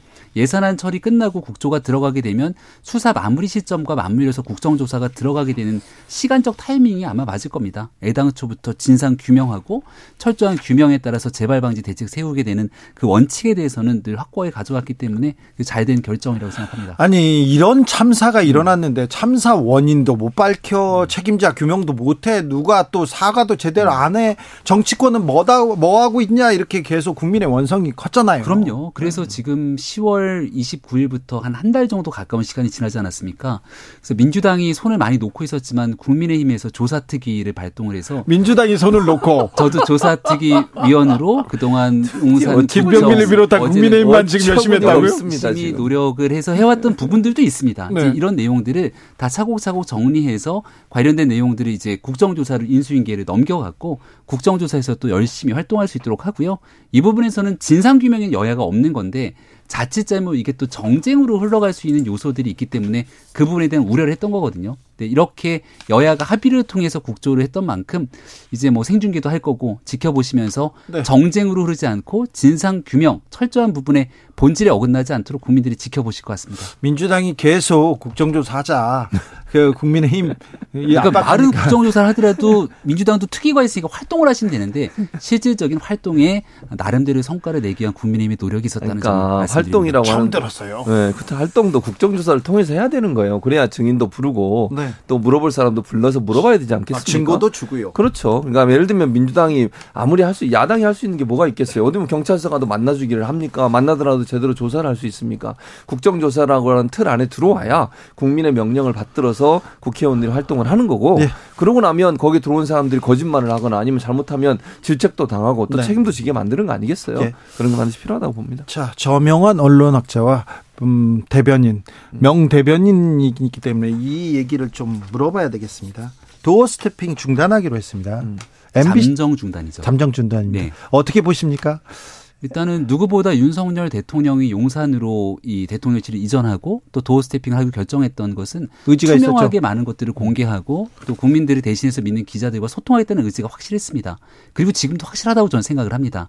근데 이제 본질적인 의미에서의 소통과 도어 스태핑을 하면서 내가 생각했던 부분들과 조금 다른 방식으로 흘러가는 데에 대한 아쉬움들을 갖고 있지 않았을까 이런 네, 생각이 듭니다. 이건 뭐 모든 쪽에서 가지고 있었어요. 예, 그래서 이쪽 저쪽에서 이렇게 가는 게 맞는 거냐는 어, 지적들도 있었기 때문에 특히나 그 해외 순방을 마치고 돌아오고 나서 하고 싶은 많은 얘기들이 있었겠죠. 또 국민의 대신에서 묻는 기자들 입장에서도 MBC 기자가 MBC 얘기만 물을 것이 아니라 정상회담을 마치고 돌아왔던 성과에 대한 내용들 또 예를 들어서 빈살만이랑 만나고 났을 때 여기에 대한 의미 있는 내용들이 많이 있지 않습니까?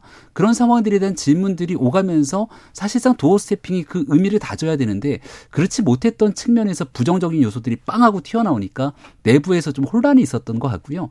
이런 일들에 대해서 이번 기회를 계기로 그 도어 스태핑을 아예 없애버리는 것이 아니라 어떻게 용산 시대에 걸맞게 기자들과 소통의 내용들을 좀 본질적으로 의미를 살릴 수 있을 것인가를 돌아보는 계기가 됐으면 좋겠습니다. MBC 탓이라며. MBC 탓도 있죠. 무슨 탓이에요? 일부 있죠. 뭔 탓입니까? 대체 내가 묻고 싶네 진짜. 아니 MBC 기자는 정상적으로 물어본 거예요. 저는 그걸 가지고 문제를 삼으면 안 된다고 봅니다.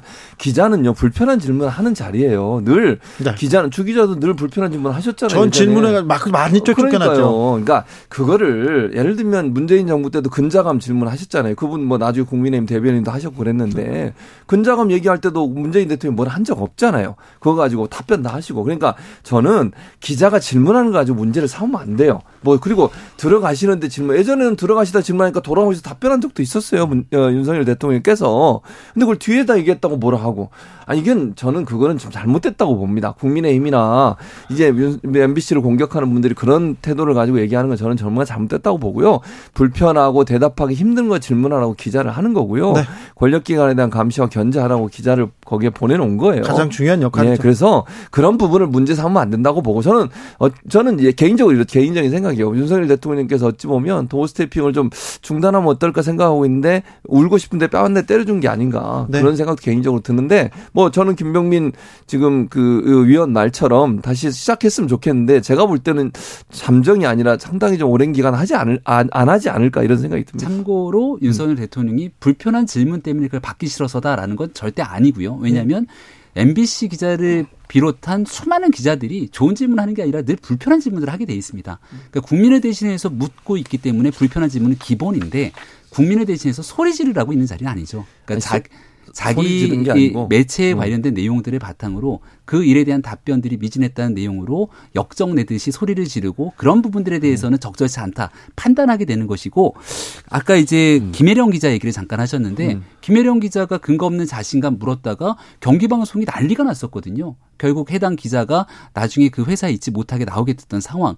또 문재인 대통령이 과거에 그 KBS 기자와의 간담회였던 거로 기억하는데 생중계 때 그 진행했던 기자 표정이 좋지 않았다고 송모 기자였던 걸로 기억납니다. 난리가 났잖아요. 집단 집단적으로 그 기자에 대해서 아니 근데 이거는 좀 다른 게 이게 국가 기관 공권력에서 음. 지금 음. 행한 거하고 음. 일부 지지자가 가서 비판한 부분하고 좀 다른 거지. 조금 다르잖아요. 그러니까 국가 기관이 행했다는 건 어떤 얘기? 그러니까 예를 들면 국가 기관에서 어, 전용기 타지 마 그런 것도 아, 있었고요. 네. 아니, MBC 문제가. 아니, 그러니까 저는 이렇게 생각해요. 이게... 소리를 질렀다고 소리 지른 게 아니에요. 그게 왜 소리 지른 거예요? 들리라고. 아니, 그러니까 돌아 돌아서 가시기 때문에 뭐가 악의적이라는 거죠라고 물어본 거예요. 그 소리 질렀다고 얘기하면 안 돼요. 이 문제에 대해서 바라보시는 분마다 판단이 좀 다를 겁니다. 조 스태핑 그리고 김건희 여사가 지금 그 문제가 가장 중요한 문제가 아니잖아요. 이제는 좀 정리하고 넘어가는 그런 좀 그좀 지혜를 정부 여당에서 대통령실에서 네. 보여줘야 될것 음. 같아요. 그러니까 멋이 중한디라고 생각했을 네. 때 가장 국민들께서 궁금해하는 내용들 네. 그리고 네. 지금 이 시기에 가장 필요한 게 뭘까를 좀 고민해 보게 된다면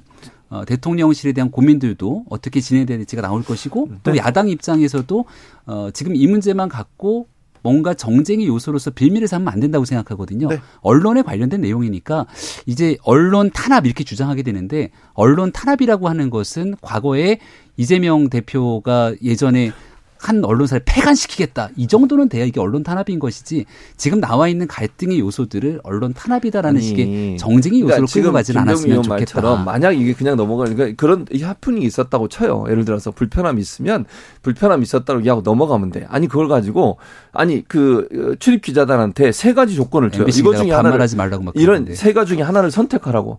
이게 막 그게 문제라는 거예요, 제 말은. 그러니까 이 문제도 MBC가 그렇게 질문한 거에 대해서 여러 의견이 있을 수 있잖아요. 그럼 대통령실에 서 그분에서 좀 불쾌하게 생각했다라고 논평 내고 끝나면 되는 문제야. 아니 징계를 하고 도어 스태핑 없애버리고 아니 MBC 기자에 대해 출입 정지를 시켜버리고 이렇게 행동하니까 문제가 되는 거예요. 그러니까 뭐 네. 논란이 커지기만 하는데 이제 논란은 좀 잠재우고 일하는 모습을 좀 보여줘야 됩니다. 그런데요. 네.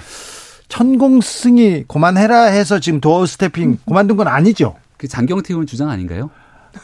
그 조명 막 몇 개 켰다고 얘기했다가 나중에 뭐. 가짜 뉴스로 드러나니까 그 내용은 안 하고 본질은 그게 아니었다. 이렇게 근데 천공 스승이 이런 얘기를 하긴 했잖아요. 네, 방송에서는 스승이라는 표현도 적절치 않은 것 같아요. 천공, 천공이란 네, 사람이. 천공이 네. 그랬습니까? 근데 뭐 유튜브에 여러 음. 얘기를 하는 사람들이 많은데 doorstepping 중단하라고 했던 사람은 홍준표 시장을 비롯해서 얼마나 많은 사람이 주장 그런데 천공이 네. 대통령실에 대통령과 영부인한테 영향을 미친다 이런 음. 얘기는 계속 나오는데 이거는 대통령실에서 리스크 네. 관리 차원에서라도 어느 정도 지금 어, 좀 얘기를 해야 되는 거 아닙니까? 관계가 없다고 명확하게 밝힌 바가 있었고, 근데 그럼에도 불구하고 여기다가 천공이라는 사람을 끄집어갖고 다시 뭔가를 얘기하게 되면 뭐가 있는 것 아니야 이렇게 나오지 않겠습니까?